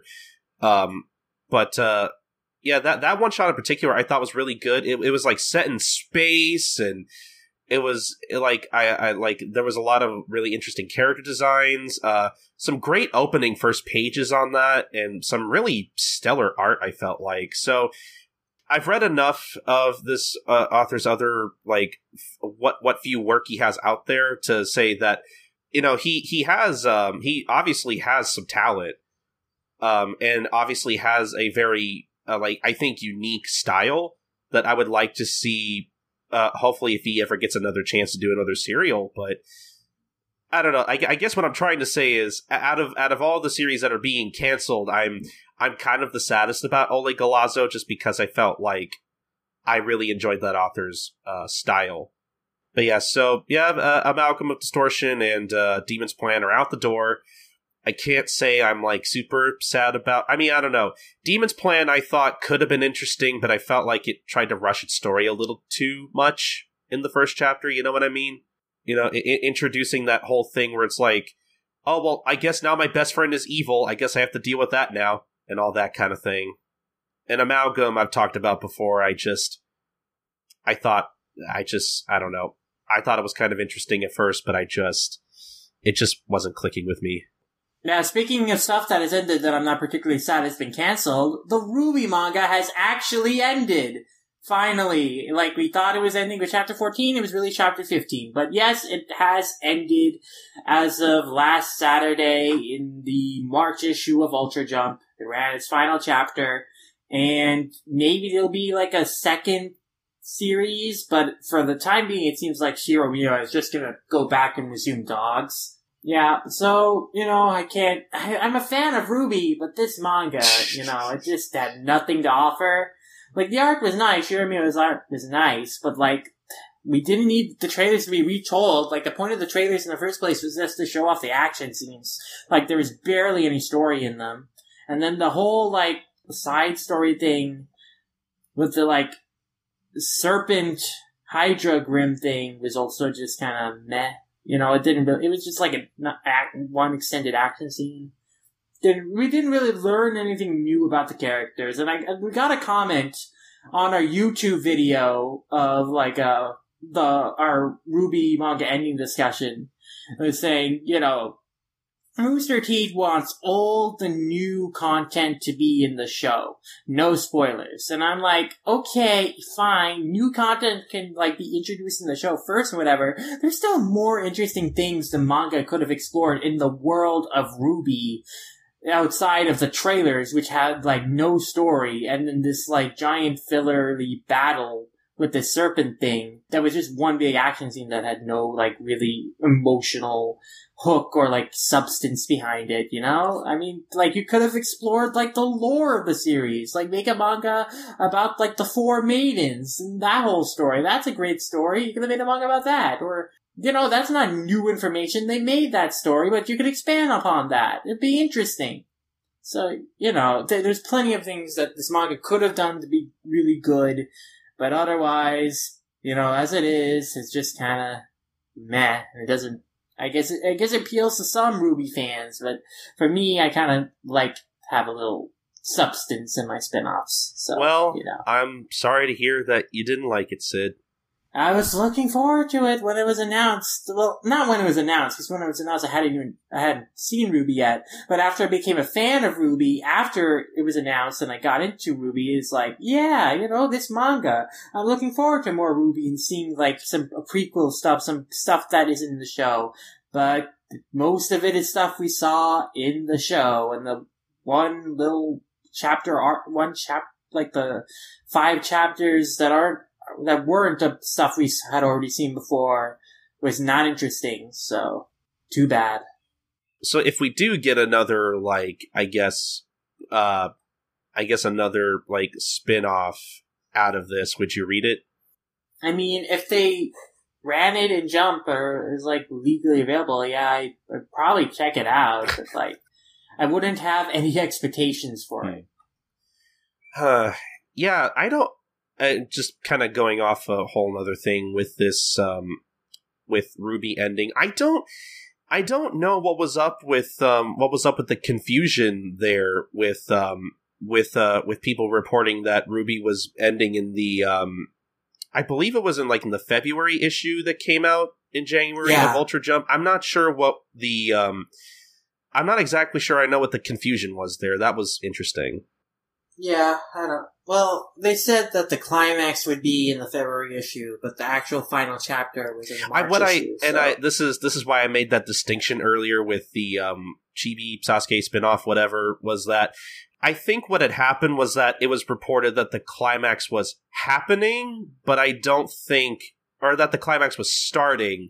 But I, but I think people may have took that as, oh, it's just going to end in that chapter Well, with the Sasuke one, I think that it probably is going to end in April, just because the Boruto anime is Oh starting yeah, of course. in April, and like the, the if there's this new Boruto spin-off thing, should pro- will probably start around the same time. I mean, yeah, I, I agree, but I'm also saying with with this mix up of us trying to report on the RWBY manga ending, I'm just I'm a little more careful to uh when I'm when I'm looking up this information about how other people are wording it. You know what I mean?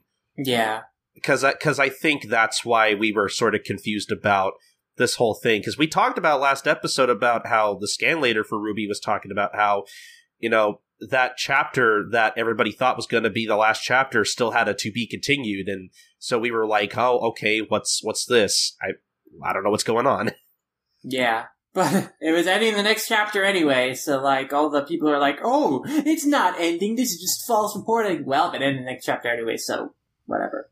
I think i think people misunderstood um what people were trying to report but that's just what i think happened but it doesn't matter because finally this manga's over we don't have to worry about it anymore I think the weekly manga recap guys will be relieved that they don't even have to bother recapping it anymore. Because they, they were like, what is this series? I don't understand anything that's going on. Ah, ah, ah, ah. I'm guess I'm guessing they weren't very privy to RWBY beforehand. No, they, they hadn't seen it before. And then they watched the first season because they were like, I don't understand what's going on in this. And then they didn't like the first season, but they at least like got the idea of it. And so then they, but they're like still with the, the chapters, they're like, what is, what is even the point of all this? They're getting nothing out of this. So so cle- so clearly this RWBY spinoff is is not good for it, it is not for the uninitiated. Oh no, it's not for the uninitiated. and It's not for fans who actually want like something new of substance. So I guess the question is who's it for? Just people who will like anything that re- has re- anything remotely to do with RWBY, I guess. Well, that I mean I don't want to make broad generalizations of fandoms that I'm not a part of, but I'm sure there's a section of the fandom that that are like that that that are like, "Oh, it's a RWBY thing. I like RWBY. Let's read it." Yeah, I mean, I guess there are people like that with really any fandom, I should say, but yeah. so whatever. Now we don't have to talk about RWBY anymore, so that's good. Um, Well, unless they make more RWBY manga, but well, we'll we'll wait and see when the time comes. But um, so let's let's talk about more manga that's ending. Um, kind of a, uh, th- this one is surprising, especially in the way that it was sort of announced. Um, so apparently, all throughout uh, the major uh, train stations in Tokyo, uh, was a series of eight different posters that basically was announcing that uh, uh, Akagi, basically a um, a mahjong gambling manga uh, from the creator of Kaiji, Nobuyuki Fukumoto, uh, will be ending after 27 years on February 1st, 2018. yeah, it's pretty crazy. They announced this a year in advance, but it makes sense because this manga has been going on for so long, and like it's been in this like final battle between Akagi Washizu for like 20 years.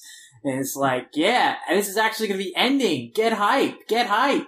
So yeah, it's it's pretty it's pretty cool. You know, I I'm excited for this manga to end because then I can read Akagi all the way through without interruptions. So I can experience that epically long twenty year, twenty volume battle between Akagi and Washizu all in one stretch, and not have to be hmm. frustrated by like having to wait for a chapter. So that's gonna be pretty good. Oh boy, yeah. So, uh, Bomber, uh, who who we who we've had on the show before, um, actually on Life Lessons has told me about most of the final battle for Akagi, and like, I was kind of needless to say, I was pretty flabbergasted at like what he was telling me about like what the pace of this manga is like, because like, you know, people think Bleach is bad, but you know, Bomber's literally told me that like there are chapters where like it'll be mostly like internal monologue, and then like somebody will make a move, will move a piece, and then that's just how a chapter ends. And I'm like, there's no way. How do people read this on a a, a, a monthly, let alone weekly basis? I wouldn't be able to keep up with that. I would be frustrated. Yeah. Though, hopefully, maybe now that Akagi will be ending next year, maybe hopefully Madhouse will pick it back up and uh, animate it. Because because I think I because I think I also heard that uh, the Akagi anime started to adapt this particular match, but like I don't th- I don't I think the anime just kind of ended because obviously I think the same match is still going on. Yeah. So I, I can't imagine that Madhouse really ended it at a very ideal spot. So so maybe maybe we'll get a maybe we'll get another season out of this. I don't know. I don't I don't know what the what the reception of the um of the anime for either Akagi or Kaiji is like in Japan. But I mean I don't know. We can all hope. I mean I've I haven't really watched more than like a couple of episodes of Akagi, but from what I watched, I you know, I don't know anything about mahjong, and I'm not going to pretend I do, but like, I really enjoyed it. I thought it was, I thought it was exciting, and you know, I've seen at least a season of Kaiji, and I could tell you that Kaiji is really, uh, really, it's a really uh, exciting show. It's really great, and if you start watching it, you will want to marathon it. Like, I'm, I'm just letting you guys know right now. Like, like there's, there's no way that if you start if you start watching an episode of Kaiji, you're not going to be like, oh, that I've had a, that's one episode of Kaiji for tonight. I think I'm just going to go on to something else. No, you are going to guaranteed want to watch at least like four to five episodes, maybe even more than that. I don't know. Hmm. But but Kaiji's good. I highly recommend it. Or really anything from uh, from Fukumoto is usually pretty good from what I'm seeing. Yeah, I'm, I've been meaning to get into Fukumoto's works, and like I'm pretty excited for Kaiji ending again because I can read that all the way through, and because I, I didn't I've never started it because I didn't want to like have to wait in for chapters of that long unending battle. But now that like now that it, it's coming to a close, I can read it all the way through and enjoy it like all in one go and not be frustrated. So yeah, that's that's pretty good. Pretty excited. Another thing I'm excited for is that Kino's Journey, the long-running light novel series, is finally getting its first ever manga adaptation, which is really surprising because for a series as old as Kino's Journey, like 17 years old, like you'd think it would have a proper manga adaptation already, but no, it's had spin-offs before, but this is the first actual manga that's going to adapt the story of Kino's Journey.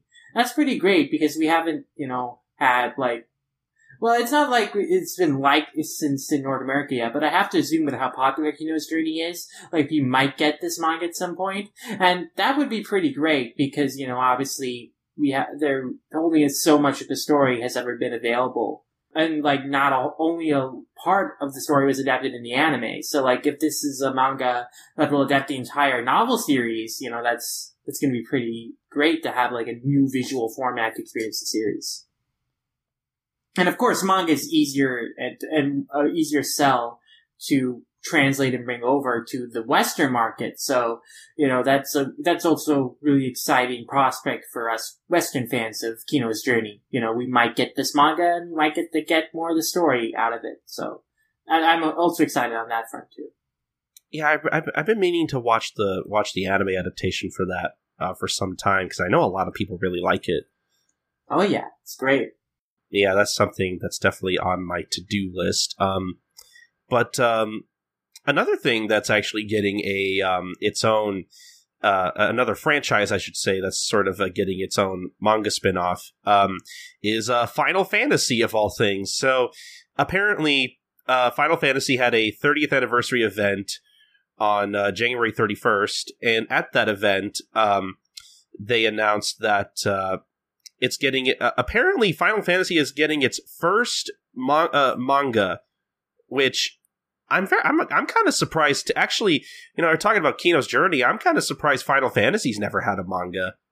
I'm pretty sure it has. I don't think this is like the first manga in the franchise. It's just like a spin-off. Oh, it is. It is its first original. Its first original manga. Okay, it seems that like makes more it sense. seems so. So it's like not the first adaptation of the story, but it's like the first like original manga story based on the franchise. Mm, okay, that that makes a little more sense because I was going to say with with a with a franchise as huge as Final Fantasy, like I would have I would have definitely assumed, oh yeah, we there would have been at least like twelve manga spin-offs or something. Yeah. yeah, just like Sid said, this is going to be its um, first original story by uh, Hazuki Minase, and um, is going to be titled Final Fantasy Lost Stranger, um, with illustrations from uh, Itsuki Kameya. And so um, I don't really know what else to say because I, I will admit I I've never played a Final Fantasy game. Yeah, me neither. I have I have no knowledge of Final Fantasy other than like uh, Final Fantasy VII is the really popular one with Cloud and Sephiroth. I'm sure that there are people yelling at us right now because we've never played Final Fantasy. I only play Pokemon games. Don't yell at me. I only that, those are the only video games I play. I I tried to play video games, but like okay, so here's the thing, just on a tangent. I I actually used to own a Nintendo 64, but like the few games I had on it, I had Pokemon Snap and then I had um whatever Rugrats game came out that year because this was also the year that like the Rugrats movie came out in theaters, so like 1999 I think. Something like that. I don't know, but you know, I would my parents would get me games and I would pay, play like a half hour of it and like get bored of it, especially with Pokemon Snap. Pokemon Snap, I apparently did not understand the concept as a child cuz like I didn't think Pokemon Snap was going to be about taking pictures of Pokemon. I was so dumb as a kid. I didn't understand at all. I, I was just kind of like, oh, uh, this game has a Pikachu camera. I want the Pikachu camera. And that was about it. That was the only reason I wanted that game. And I barely played it when I realized I was just taking pictures of Pokemon. And I think eventually my parents just sold off the N64 because I like I never played it. So you could tell that as a as a child that I just was not really too into video games unless it was on the Game Boy Color. I did play my Game Boy Color a lot. Mhm. And um, yeah, another thing, like you know, Sid says he, he only played Pokemon. I've only ever played Pokemon Yellow. That's the only Pokemon game I've ever played. I've never played any other Pokemon game. Wow. I know it's. uh I'm probably the one person in the world who's only played one Pokemon game. Well, actually, that's probably not true, but Yeah, I'm pretty sure. for for the for for the sake of the exaggeration, it's probably true. Um, so yeah, I don't really have anything. So all of that was basically to cover up the fact that I don't have anything to say about this Final Fantasy manga, other than that's cool. I I wonder if it'll get picked up. Probably because Final Fantasy is popular and popular things get picked up. Just like Marvel's zombie manga that was done by Yusaku Komiyama and released on Manga Box in 2015 for about a two volume run. So Marvel has licensed the manga, now going to be serialized as Zombies Assemble, and Jim Zub, who has worked on Wayward Samurai Jack comics, is going to be adapting the series for English translation. And it's basically the premise of the series is that the Avengers uh, is going to encounter this bunch of zombies at Tony Stark's birthday party. So it's pretty, you know, pr- we don't get that much like out of the uh, out of the synopsis here, but like the art looks nice and uh, it, like Avengers fighting zombies. That can be a lot of fun. So yeah, if you want some Avengers manga, that's gonna be coming out soon. It seems interesting enough. But what I'm really interested is a pair of some new series coming from a pair of some very high profile mangaka here. Uh, one that Casey will be very excited for. Yeah, so first up, we've got a new work from Shuzo Oshimi, uh, best known for Flowers of Evil, but also Happiness, which is another series I'm a big fan of. And he's making a new manga called Chi no Wadachi, uh, well, roughly translated as Blood Furrow. The teaser like uh, synopsis being the illusion of the person that leads me astray, mother and son, the ultimate favoritism. So, an, about a mother son relationship, like some dynamic there, it's pretty pretty interesting. Like Oshimi does, it has a very interesting way of tackling abstract relationships and uh, like we, very like cutting relationships. So like this, this uh, has a lot. This is pretty interesting. But uh, also another creator that is launching a new manga is Inio Asano, launching a new manga called Reiraku. Uh, roughly translated as Downfall, which is about a drone, the drifting soul of a lone manga artist whose heart has been used up Again, not that much to go on, but knowing Asano, it's probably going to be a very weird, but also very, like, emotionally charged and cutting series. So it's some, another thing to really look forward to. Yeah, I, I like I like the teaser images for both of these. They they both look very colorful. Yeah, so those are two new manga to look forward to, and considering the relative popularity of both mangaka, I think we can expect these to be licensed uh, after they get a few uh, volumes under their belt. But speaking of things to be excited for, there's uh, something that's gonna be that's pretty big that's happened recently, and that Crunchyroll has gotten one million paid subscribers. Yeah, to celebrate that event, they are going to hold its own con on August 25th through the 27th, partnered with many an- industry par- partners, and they're holding it in Santa Clara, California, at the Santa Clara Convention Center. It's gonna, and so yeah, Crunchyroll getting a million subscribers is pretty big. How, in terms of like gauging like the popularity of the platform and also the growth of the anime industry. And it's also the fact that they are holding their own convention is also very exciting eh, before so many fans of anime and just of Crunchyroll. So I'm very excited to for, to see what comes of this convention, what might be happening in it, and who knows? Maybe I don't usually like go out of my way to go to conventions, but for such an occasion, I just might uh, take a flight down to California to attend this convention. Ooh, that that'd be pretty cool. You could talk about all your uh, Crunchyroll convention experiences. I I wish I had the money to go.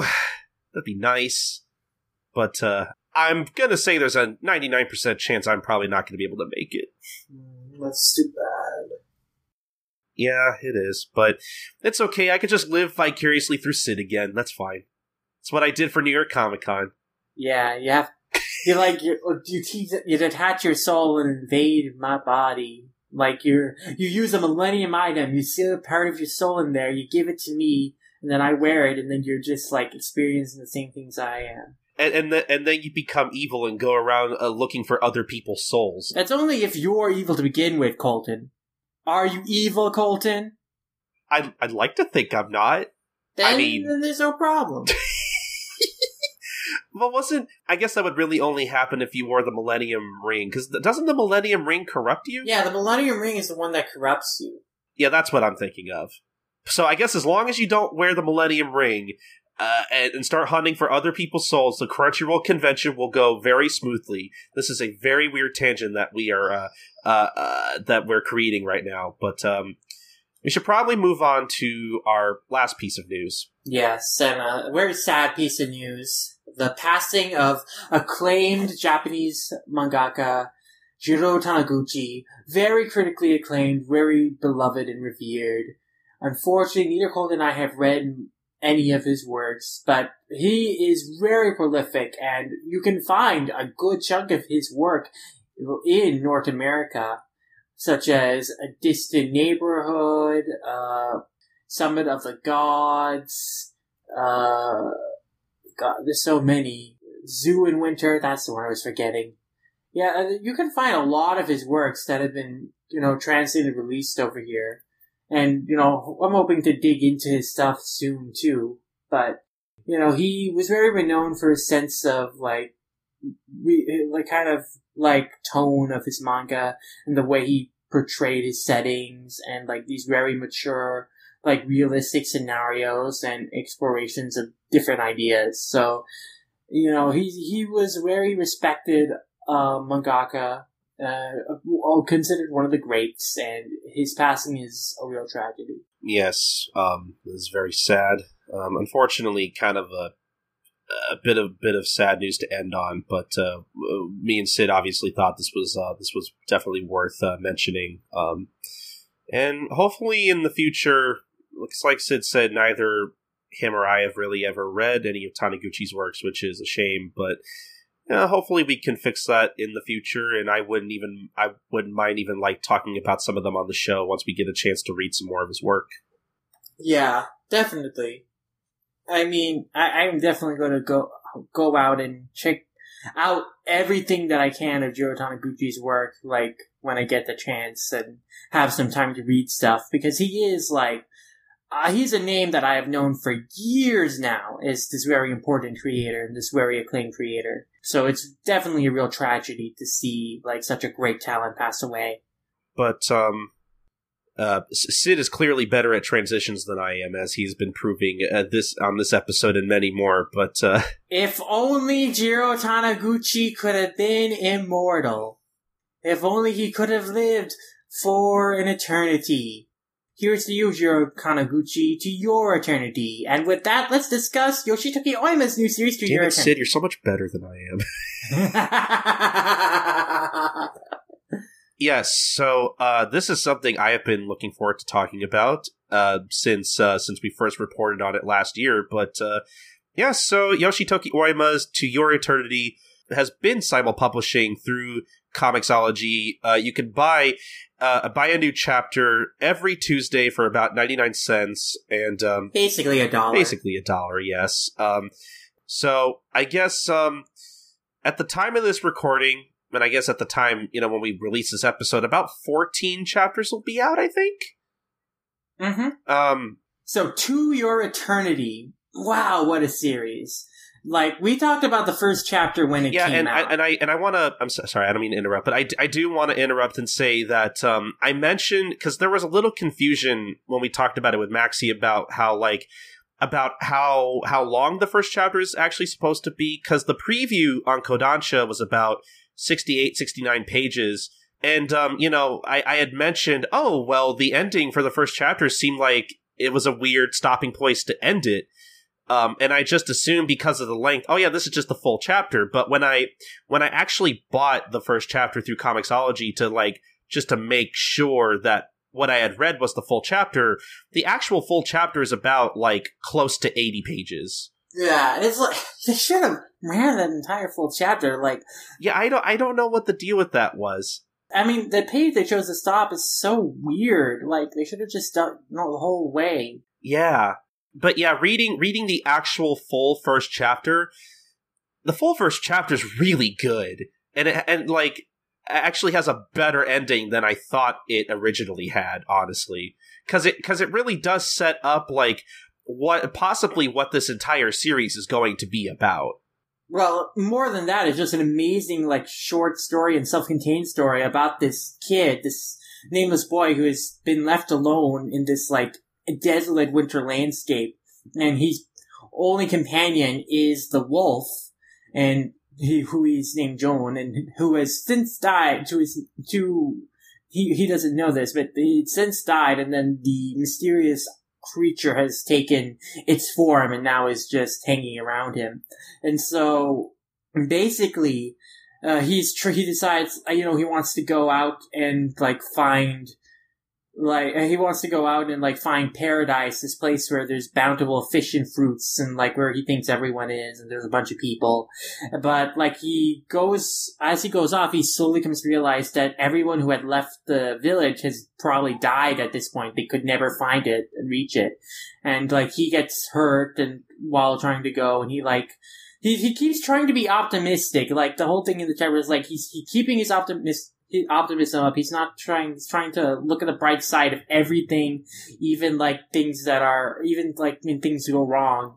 And so like uh, w- when he finds like kind of the the grave sites of like all the people like who like have kind of just perished like as they were traveling. He tries to put a spin on it and it's like, oh this is great, there were people here. That means if we keep going forward, we'll definitely reach the mountain. But then he just breaks down and sa and he goes from saying we can do it to going to ooh, can we do it? Which is amazing turnaround of wordplay there. And you know, eventually, you know, he does decide, you know what, I, I, I'll go home. No, it's not. It's not because you told me to. It's because I I want to. And then later, he's like, you know, we'll we'll try again. And like he's just talking to himself in the entire chapter. You know, he he does it. He knows the wolf can't con- isn't really communicating with him or isn't really responding to him, and he's just try- talking to himself and trying to make himself like feel better because he's so lonely and alone. And so it, it ultimately, you know, he gets so sick and he passes away, but like his spirit like kind of lives on through the wolf who takes his form and takes on the form of the boy and starts traveling like as the boy. Yeah, we should probably we should probably mention that like the wolf originally had uh, taken on a few more forms because originally Well, yeah. Originally it was a rock, then it became moss, and then it became the wolf. I thought I thought he started off as like a ball of light, just kind of coming down. But yeah, he start like he was originally the ball, then he became the rock, then he became moss, then he became the wolf, and then he took the form of the boy at the end of the first chapter. Yeah, can I just say for the rest of this, like a lot of the, um, because sometimes we'll we'll get some uh, narration boxes kind of explaining about the wolf and what exactly this, essentially this kind of shape. I'm going to say shapeshifter, uh, you know, walking Mhm. around, kind of explaining what sort of its purpose is and what it's trying to look for. Like the way the way a lot of that's worded makes it feel like this is some kind of like weird scientific experiment kind of thing. It's it's it's really Yeah. interesting. I want to It's yeah, it's narrated from the perspective of the creator of the creature, who is just like this godly sort of like experimental figure, and we we in chapter thirteen we meet the person, and like he mentions like the true intentions of creating the creature was to preserve humanity. Oh, okay, basically. that's interesting. So it's like, yeah, so like there's uh, there's some more intrigue behind like why the creature who henceforth I'm gonna just call him emo because that's what he's eventually nicknamed by the little girl March, who is like the first really major arc in the series is about about this little girl and uh, you know the connection like she forms with emo. So emo being short for immortal. It, it's interesting. It's weird because they they they first she first calls him emo, but then in subsequent chapters she calls him Emi, and then in recent chapters it's gone back to emo again. So I, I think that's just a thing where maybe like it's just I I think it's just maybe just sort of interchangeable. I don't know if that's like just a consistency thing. maybe, maybe i don't know for sure but yeah basically the first yeah about 11 chapters make up the first arc and i really gotta say i really liked what i read i thought it was all pretty good i literally have no problems with it so yeah, so endearing and like such an like the world that Oima has created here is like this really interesting like fantasy kind of. It's not really fantasy, but it's because it's pretty. It's pretty grounded ish. It's just has some fantastical elements, but. Uh, the story of the little girl March, who was chosen to be a ritual sacrifice by her village, and like is which is really a big part of this larger like political effort of like this one tribe trying to invade and take over this other tribe. but just masked in religion It's masked in religion, but it's like a, this political like uh, this underhanded political effort. Like they're trying to meddle into the affairs of this other tribe so that they can gain more power over them and eventually take them over. And so March, the little March is a little girl. She's instantly like endearing, you know, because she's just this normal, cute little girl who, you know, is just she just wants to like grow up and like you know be a parent like her parents and like she wants to see herself grow into adulthood but like she's chosen for sacrifice it's like no why why should i have to die? I don't want to die. I want to grow up. And like you know her father just has to tell her be be an adult which is like a heartbreaking scene it's like because you know the father the parents don't want her to die either but like in the situation they have no choice and it's just devastating and so, like, the girl sort of has to go along with it because if she doesn't, like, her, either her friend, best friend is gonna, like, get killed, or, like, her little sister, who is just a baby, is gonna get killed. So she has to, like, be, she has to go along with it. She can't really run away from the situation because otherwise the other people she cares about are going to get killed in her place. And so eventually she you know, meets him. Eventually, like after you know, uh, attempt by like her kind of older sister figure, not really her sister, but just kind of like this person like who befriended her and uh, who she befriended, like who was kind of this loner before, and like became really close with Parona, who is like this teenage girl who is like a, who isn't like great at archery, but you know she's practicing it. So you know uh, she tries to help March escape by like shooting an arrow to distract uh, Hayase, who is like the leader of the y- Yanome tribe, who is, was in charge, who and was in, put in charge of the carrying out the sacrifice. And so when March escapes, she that's when she like encounters Emo and figure and learns that he's an immortal, and then they sort of befriend each and like she sort of befriends him and so later on when march you know is almost attacked by the bear like they consider it a, go- a bear god only but it's really just a bear. So when the bear is attacking is about to attack march and P- Parona, like uh, emo comes to their rescue and defeats the bear and like mortally wounds it. And so you, when Hayase learns of emo uh, learns of the existence of emo and like that it's immortal he she decides to take uh, all of them back to their village so that sh- they can experiment on emo. And then they also imprison march and perona and oniguma to cover up the fact that uh, there isn't actually a bear god and like the bear had been killed and also that they didn't carry out the sacrifice so that they can keep like the ploy up so that they can still like in, take over the Niana tribe later. And so like during the escape attempt that happens like there, uh, like very tragic things happen and like it's, it's very, very interesting, like, uh, where the arc kind of leaves off because like you know, I'm hoping like these characters, the characters that have survived like are are going to play a part later on in the in the story because Hayase is a really intriguing villain and like it was very satisfying to see when, you know, Emo later transforms into the bear to protect, you know, everyone during the escape and like he wrecks her and like you see like she has been like fucked up. Like she has like cracks. She, her face is all horribly scarred that took me aback. I had to like I had to like really look and make sh- like I didn't even know that was Hayase at first because yeah, her face just gets so like torn to the point where she's a she, like if you're just looking like really quickly, she's a bit unrecognizable.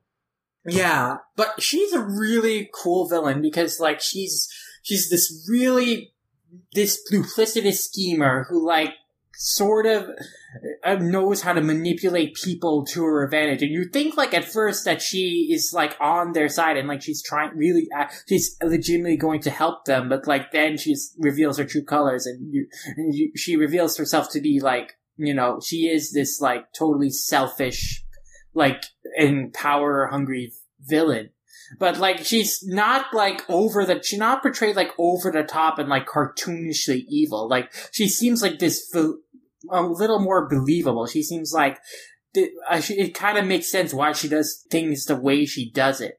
And like she's also in some respects just doing her job too, which is like she, her her mission is to like make sure the takeover of this tribe and like the acquisition of their lab and integration into the Yanome clan's territories happens. So you know she's just doing her job and like she think and like uh, also experimenting with the mil- the weaponistic potential of Emo as an immortal is also part of that.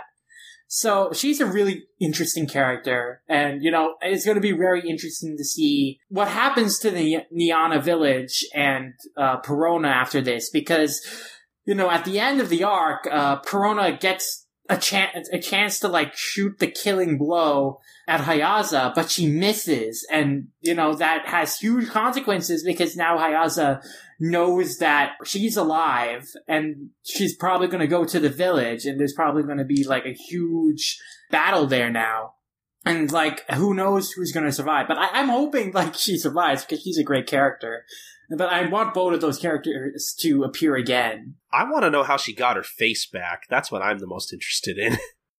yeah, because when you first when you first like see like what happened, her face like after Emo like wrecks her as the bear. Like she, her skin has totally peeled off her face.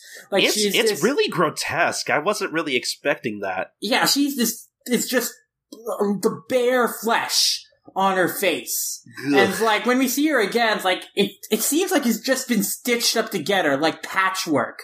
Like she has this pa- patches of her skin have just been assembled back together, and like it is, it's it's me. It, like I'm very much looking forward to when she appears again. We get to see that desi- design up close again because wow, it's, it's pretty crazy stuff. But I'm kind of I'm kind of not looking forward to looking at that up close because I'm a bit squeamish, and that's gonna make me uh, cringe all over. But like, yeah, that I was not expecting the series to be so. Uh, it is brutal and it is unforgiving. Like, I don't want to spoil peop- the people who die. I mean, I guess I spoiled the boy. We spoiled the boy already, but that's the first chapter. yeah, that's the first chapter. I, oh I don't. my god, I- the series, the series doesn't. It doesn't look like the type of series that's going to pull back any punches. I'll say no, that. I, yeah, I don't. I don't want to give too much about uh, too much about it away, but I will say I was not expecting that character to pass. Like, yeah, I- like I thought. I thought it was going to be one of those things where, like, oh, like you know, they're just dreaming and they're going to wake up or whatever. But like, as soon as it, it was made apparent to me that. Oh yeah, they're dead. I was like, oh, like I liked that character. Why'd you have to kill him off? Yeah. The implication is that e- emo, when he takes on the form of another person, he also inherits inherits a little bit of their spirit. So in a sense, uh, people still live on through emo, not consciously, but like their desires and kind of like the essence of who they were. So, and, and that can be, you can see that in the, how emo takes up the mannerisms and of the people and creatures that it transforms into.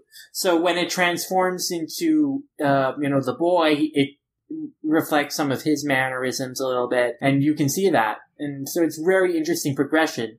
And the wolf, the, the first arc isn't so much about the wolf's character development, but in the most recent chapters, uh, emo has kind of gotten some self-awareness that, you know, these entities that he can transform into him, he can transform into, they are a part of him and they are part of his identity and they are important to him. And so when one of those is taken away, like he feels this sense of loss and fear and that drives him to get it back. And that's really interesting to see, like the development of this just not generally like uh, self-aware creature so far, but something that, but a creature that is growing to being more self-aware and like growing to have more of a sense of self and of its own desires and wants.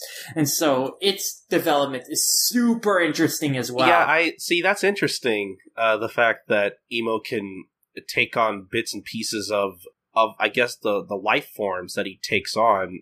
I really hope that maybe that'll end up being kind of a kind of a metaphor for kind of relationships and just how essential they are to your growth as a person.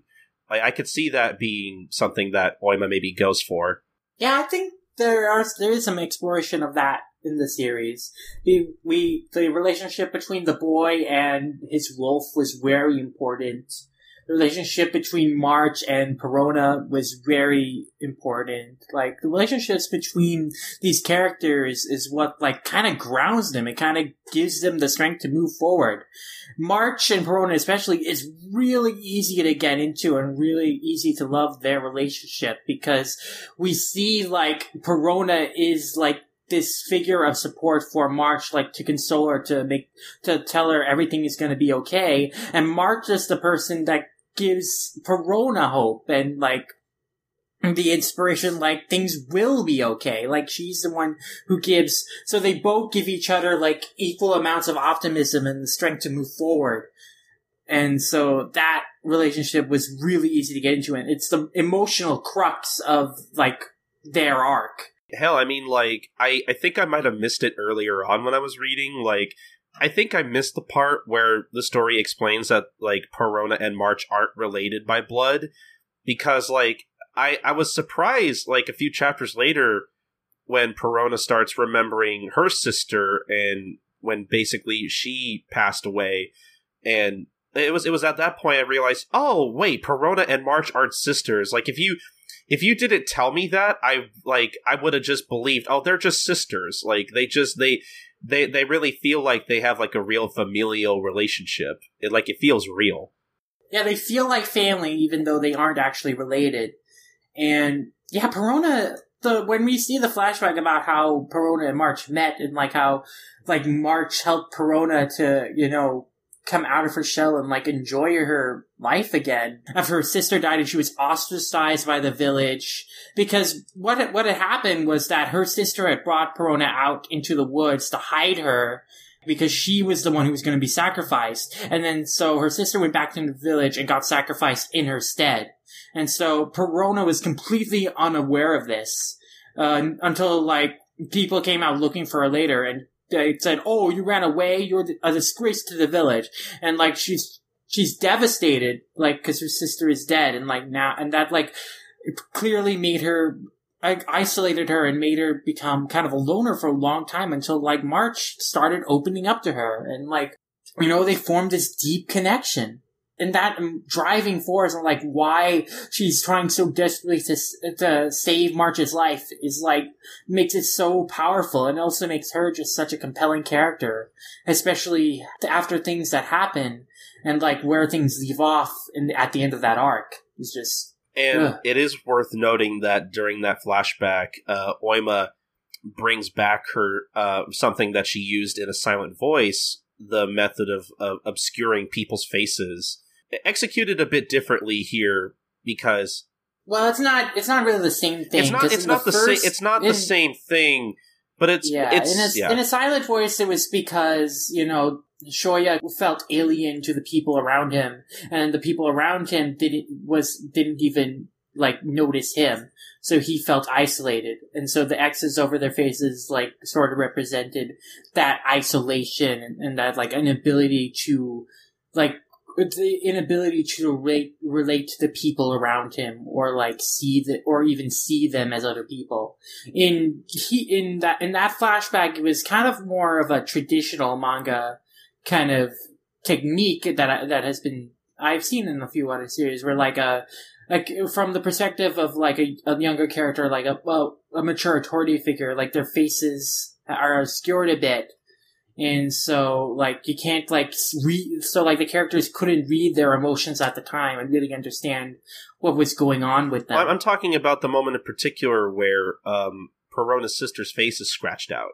Yeah that's what i'm talking about. Okay. Like it's yeah it's it's thematically it's not the same thing but i appreciated seeing that touch in another one of her series again because i i think she uses that technique very well. Oh yeah.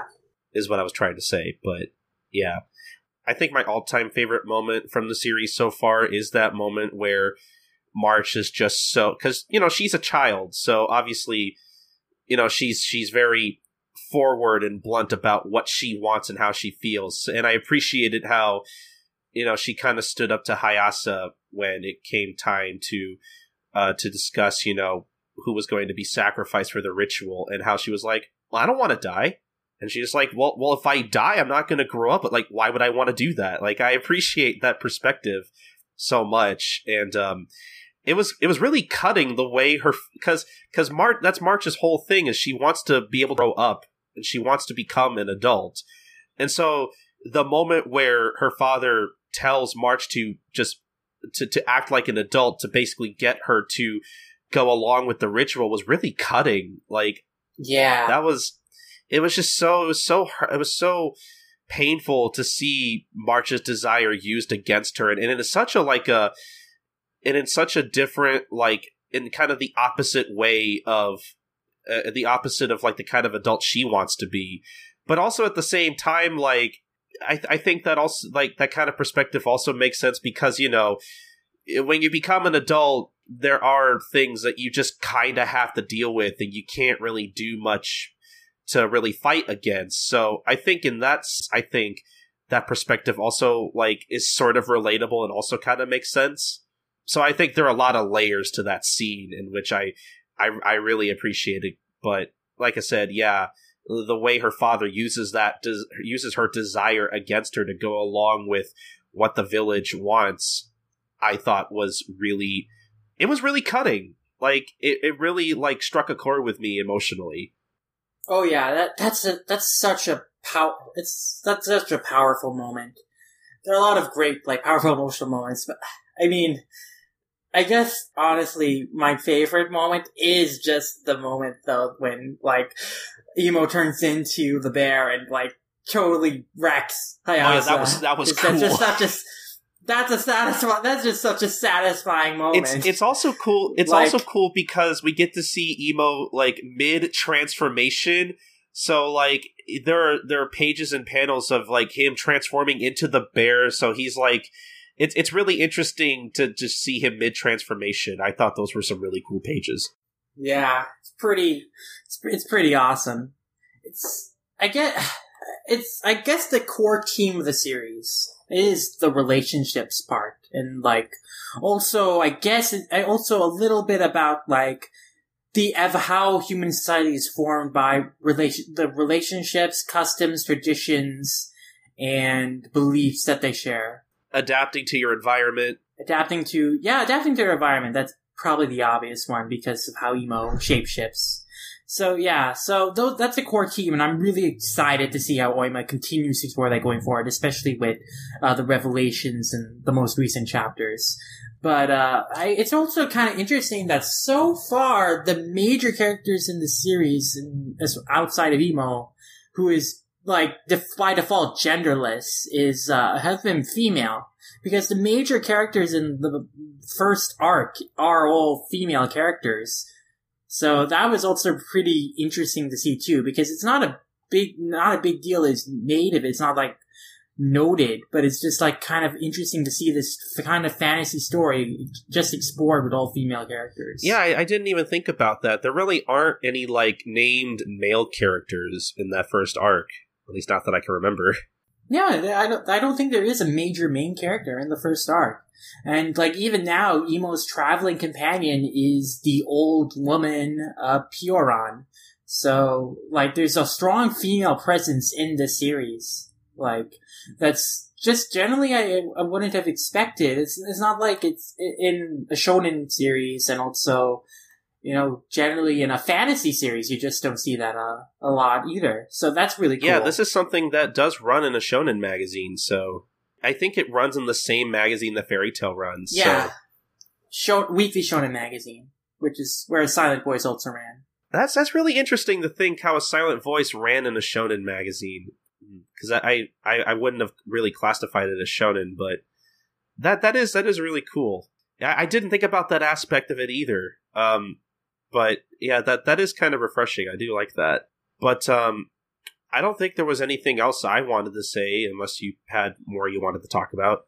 I think we touched upon like the characters, the team, and the story like very well, and I don't want to give too much away because I want people to actually read the series because it is amazing. It is by far, I guess technically it came out at the end of last year, but like I can easily see this like at the end of year being my favorite manga of the year because it has just had an incredible run so far where like the entire story is just so very tight and cohesive and so like emotionally charged and like oh my god like it is an incredible level of craftsmanship shown here like even compared to a silent voice, this is an amazing start. Like, it, it, like in terms of a start, it might even be even more engaging than a silent voice, even if the center team isn't quite as strong.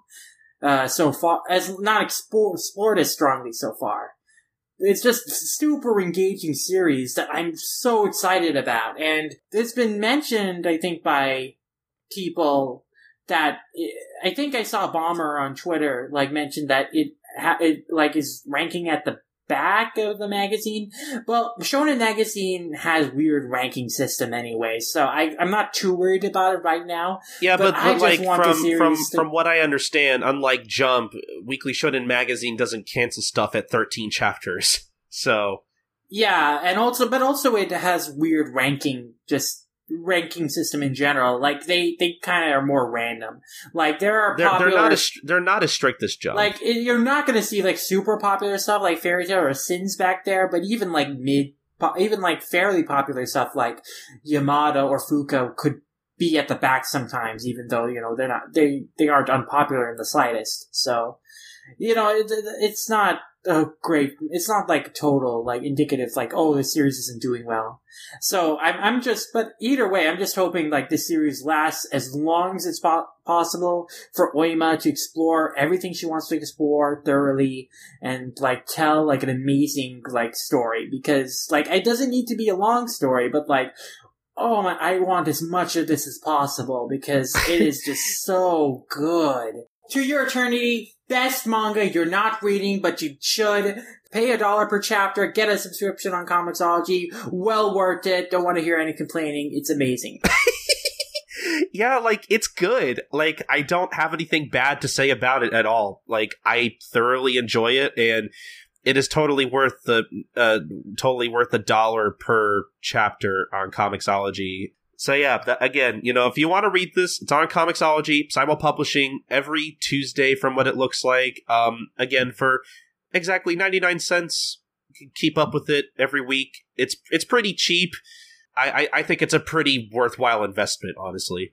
Yeah, you're getting a lot of quality for that price. Really. There there really there hasn't been like I mean, obviously there hasn't been a bad chapter. I can't say that, but like there hasn't been a chapter of To Your Eternity so far that I felt was lacking or that I felt like, oh, I paid 99 cents for this. Like every chapter has been very high quality. And I don't say that lightly. So, yeah, just go read it. Like, what are you doing? Stop listening to our podcast and go read To Your Eternity. Yeah, I think that's the best compliment we can give it. definitely. so happy with how the series is turning out. Yeah, it's it's been really good so far. Honestly, like I even I could see this being like my favorite manga of the year.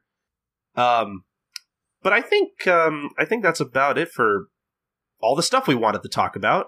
Basically, Um I don't think we have any emails. no, we don't. But make sure to send those emails to mangamavericks at gmail.com. We love reading them. Ever since the uh the JoJo Q&A special, we haven't been getting a lot. So um Yeah. hey hey, what do you think about uh, all the news we've been talking about? Do you have any thoughts on on on the jump starts uh, that have been premiering in Jump? Uh, what do you think of We Never Learn and U19? Uh, if you start reading To Your Eternity, let us know what you think of it. Uh, do you think it's just as good as we think it is, or uh, for some reason do you think it's bad? I mean, if you do. I guess you can email us about it. We'll we'll reluctantly read it. Um, but I mean, it's impossible because I don't see why anyone could hate this. Um, um, just, just, just send us an email, like Sid said, at mangamavericks at gmail.com. We will definitely read it on the show. But, um, yeah, I think that's really going to be about it for the show. Uh, this was, this was a good episode. Mhm. Nice to have just me and, me and Sid again. We haven't had a, we haven't had a show with just us in a while. Yeah, I guess not. Wow. But uh we're gonna go for a, have quite a stretch of having episodes with guests on them coming up pretty soon. Actually, the very next episode we're having a guest on.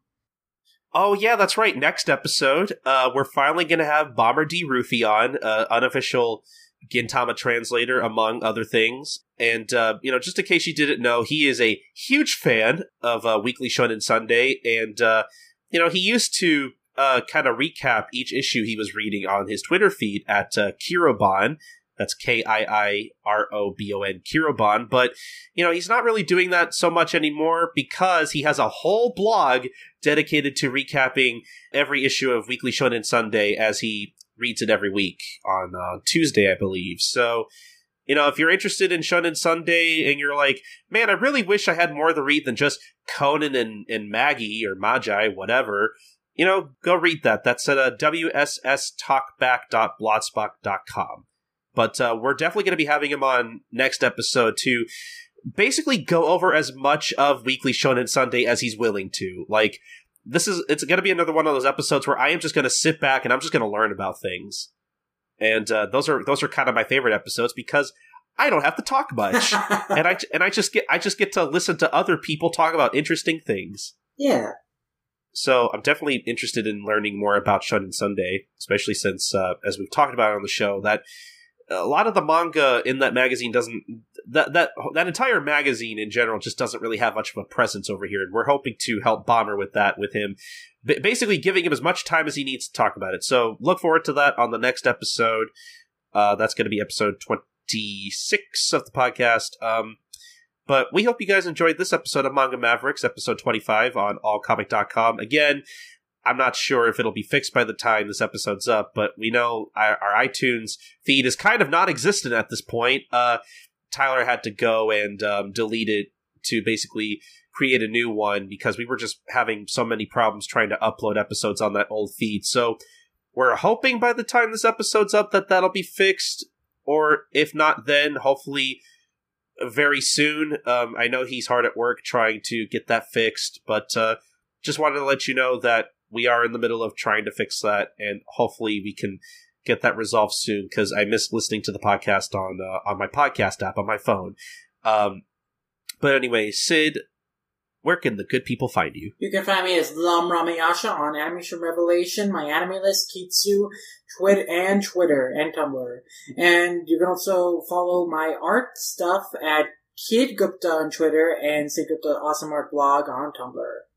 Oh yeah, you do have a Twitter for your art stuff now. I saw that. Yeah. So yeah, everybody go uh, follow Sid's art stuff, and uh, I'm guessing you're still on your internet hiatus. Yeah, you know, my my my I have kind of been breaking it here and there, but basically, I, I just don't want to be on social media a lot. I don't know if I'll. T- I don't know if I'll like ha- I'll hard like ignore it. Like definitely when it comes like to April, like I can't. I gotta. I gotta just take a break from all that stuff and not get distracted. But for now, I guess I'll pop in here and out, and I might participate in things. But generally, you won't see me like tweet or post on places a lot. All right then. Well, as Sid said, go follow all of his stuff. Definitely follow him on Twitter. And, uh, you know, speaking of Twitter, you can follow me. See, I can do transitions too at Sniper King 323. That's S N I P E R K I N G 323. I do other podcasts. Basically, if you, if you're a fan of Gintama, go listen to Life Lessons, the Gintama Manga Cast. I've actually been putting up episodes for once. And, uh, uh, hopefully, I mean, uh, man, we got a lot of stuff I got to do for that show, like our fourth anniversary. That's coming up in April. Need to start getting ready for that. Um, or if you're a fan of Detective Conan slash Case Closed, uh, you can go listen to One Podcast Prevails at onepodcastprevails.wordpress.com. Um, but you know, just as for uh, the uh, the all comic website in general, and, uh, and I guess the podcast, um, you can find Manga Mavericks and basically all of our episodes on allcomic.com. Again, our iTunes feed might be down, but you can still listen to every episode on there. Uh, so you know we're, we're we're not we're not gone forever. Just because iTunes is the only way anyone ever listens to podcasts, that, that doesn't that doesn't mean we stop existing. So we're still on the website if you want to listen to us and the rest of our show. Again, that's at allcomic.com. You can also follow allcomic on facebook.com slash all.comic or on twitter.com slash allcomic underscore. Um, but you know, just as for Manga Mavericks in particular, uh, we also have our own Twitter for that. If you just want to follow us in general, uh, that's at manga underscore Mavericks for all of your latest updates on the podcast and what we'll be talking about and all that. Um, you can also follow us on Tumblr. That's at manga mangamavericks.tumblr.com. And uh, like we said, if you want to email us anything about the podcast, whatever manga you're reading, uh, just anything manga related in general, uh, you can email us at mangamavericks at gmail.com. But the most important thing, guys, is that, uh, I mean, I guess now that I think about it, without an iTunes feed, you can't really rate and subscribe to us. Um, but, um, you know, when we do get our iTunes feed back up, please uh, subscribe to it, rate it, and review it. Um, you know, with our new feed coming up, we're definitely going to probably need a few reviews or even some star review ratings or whatever uh, to uh, basically uh, give us some more pub- publicity on iTunes. That would definitely help us. Um, so basically, just just keep an eye out on iTunes. It'll be up soon. We promise. We're doing our best. But until then, this has been episode 25 of Manga Mavericks here on allcomic.com, and we'll see you guys next time for episode 26. Bye, guys. Sayonara.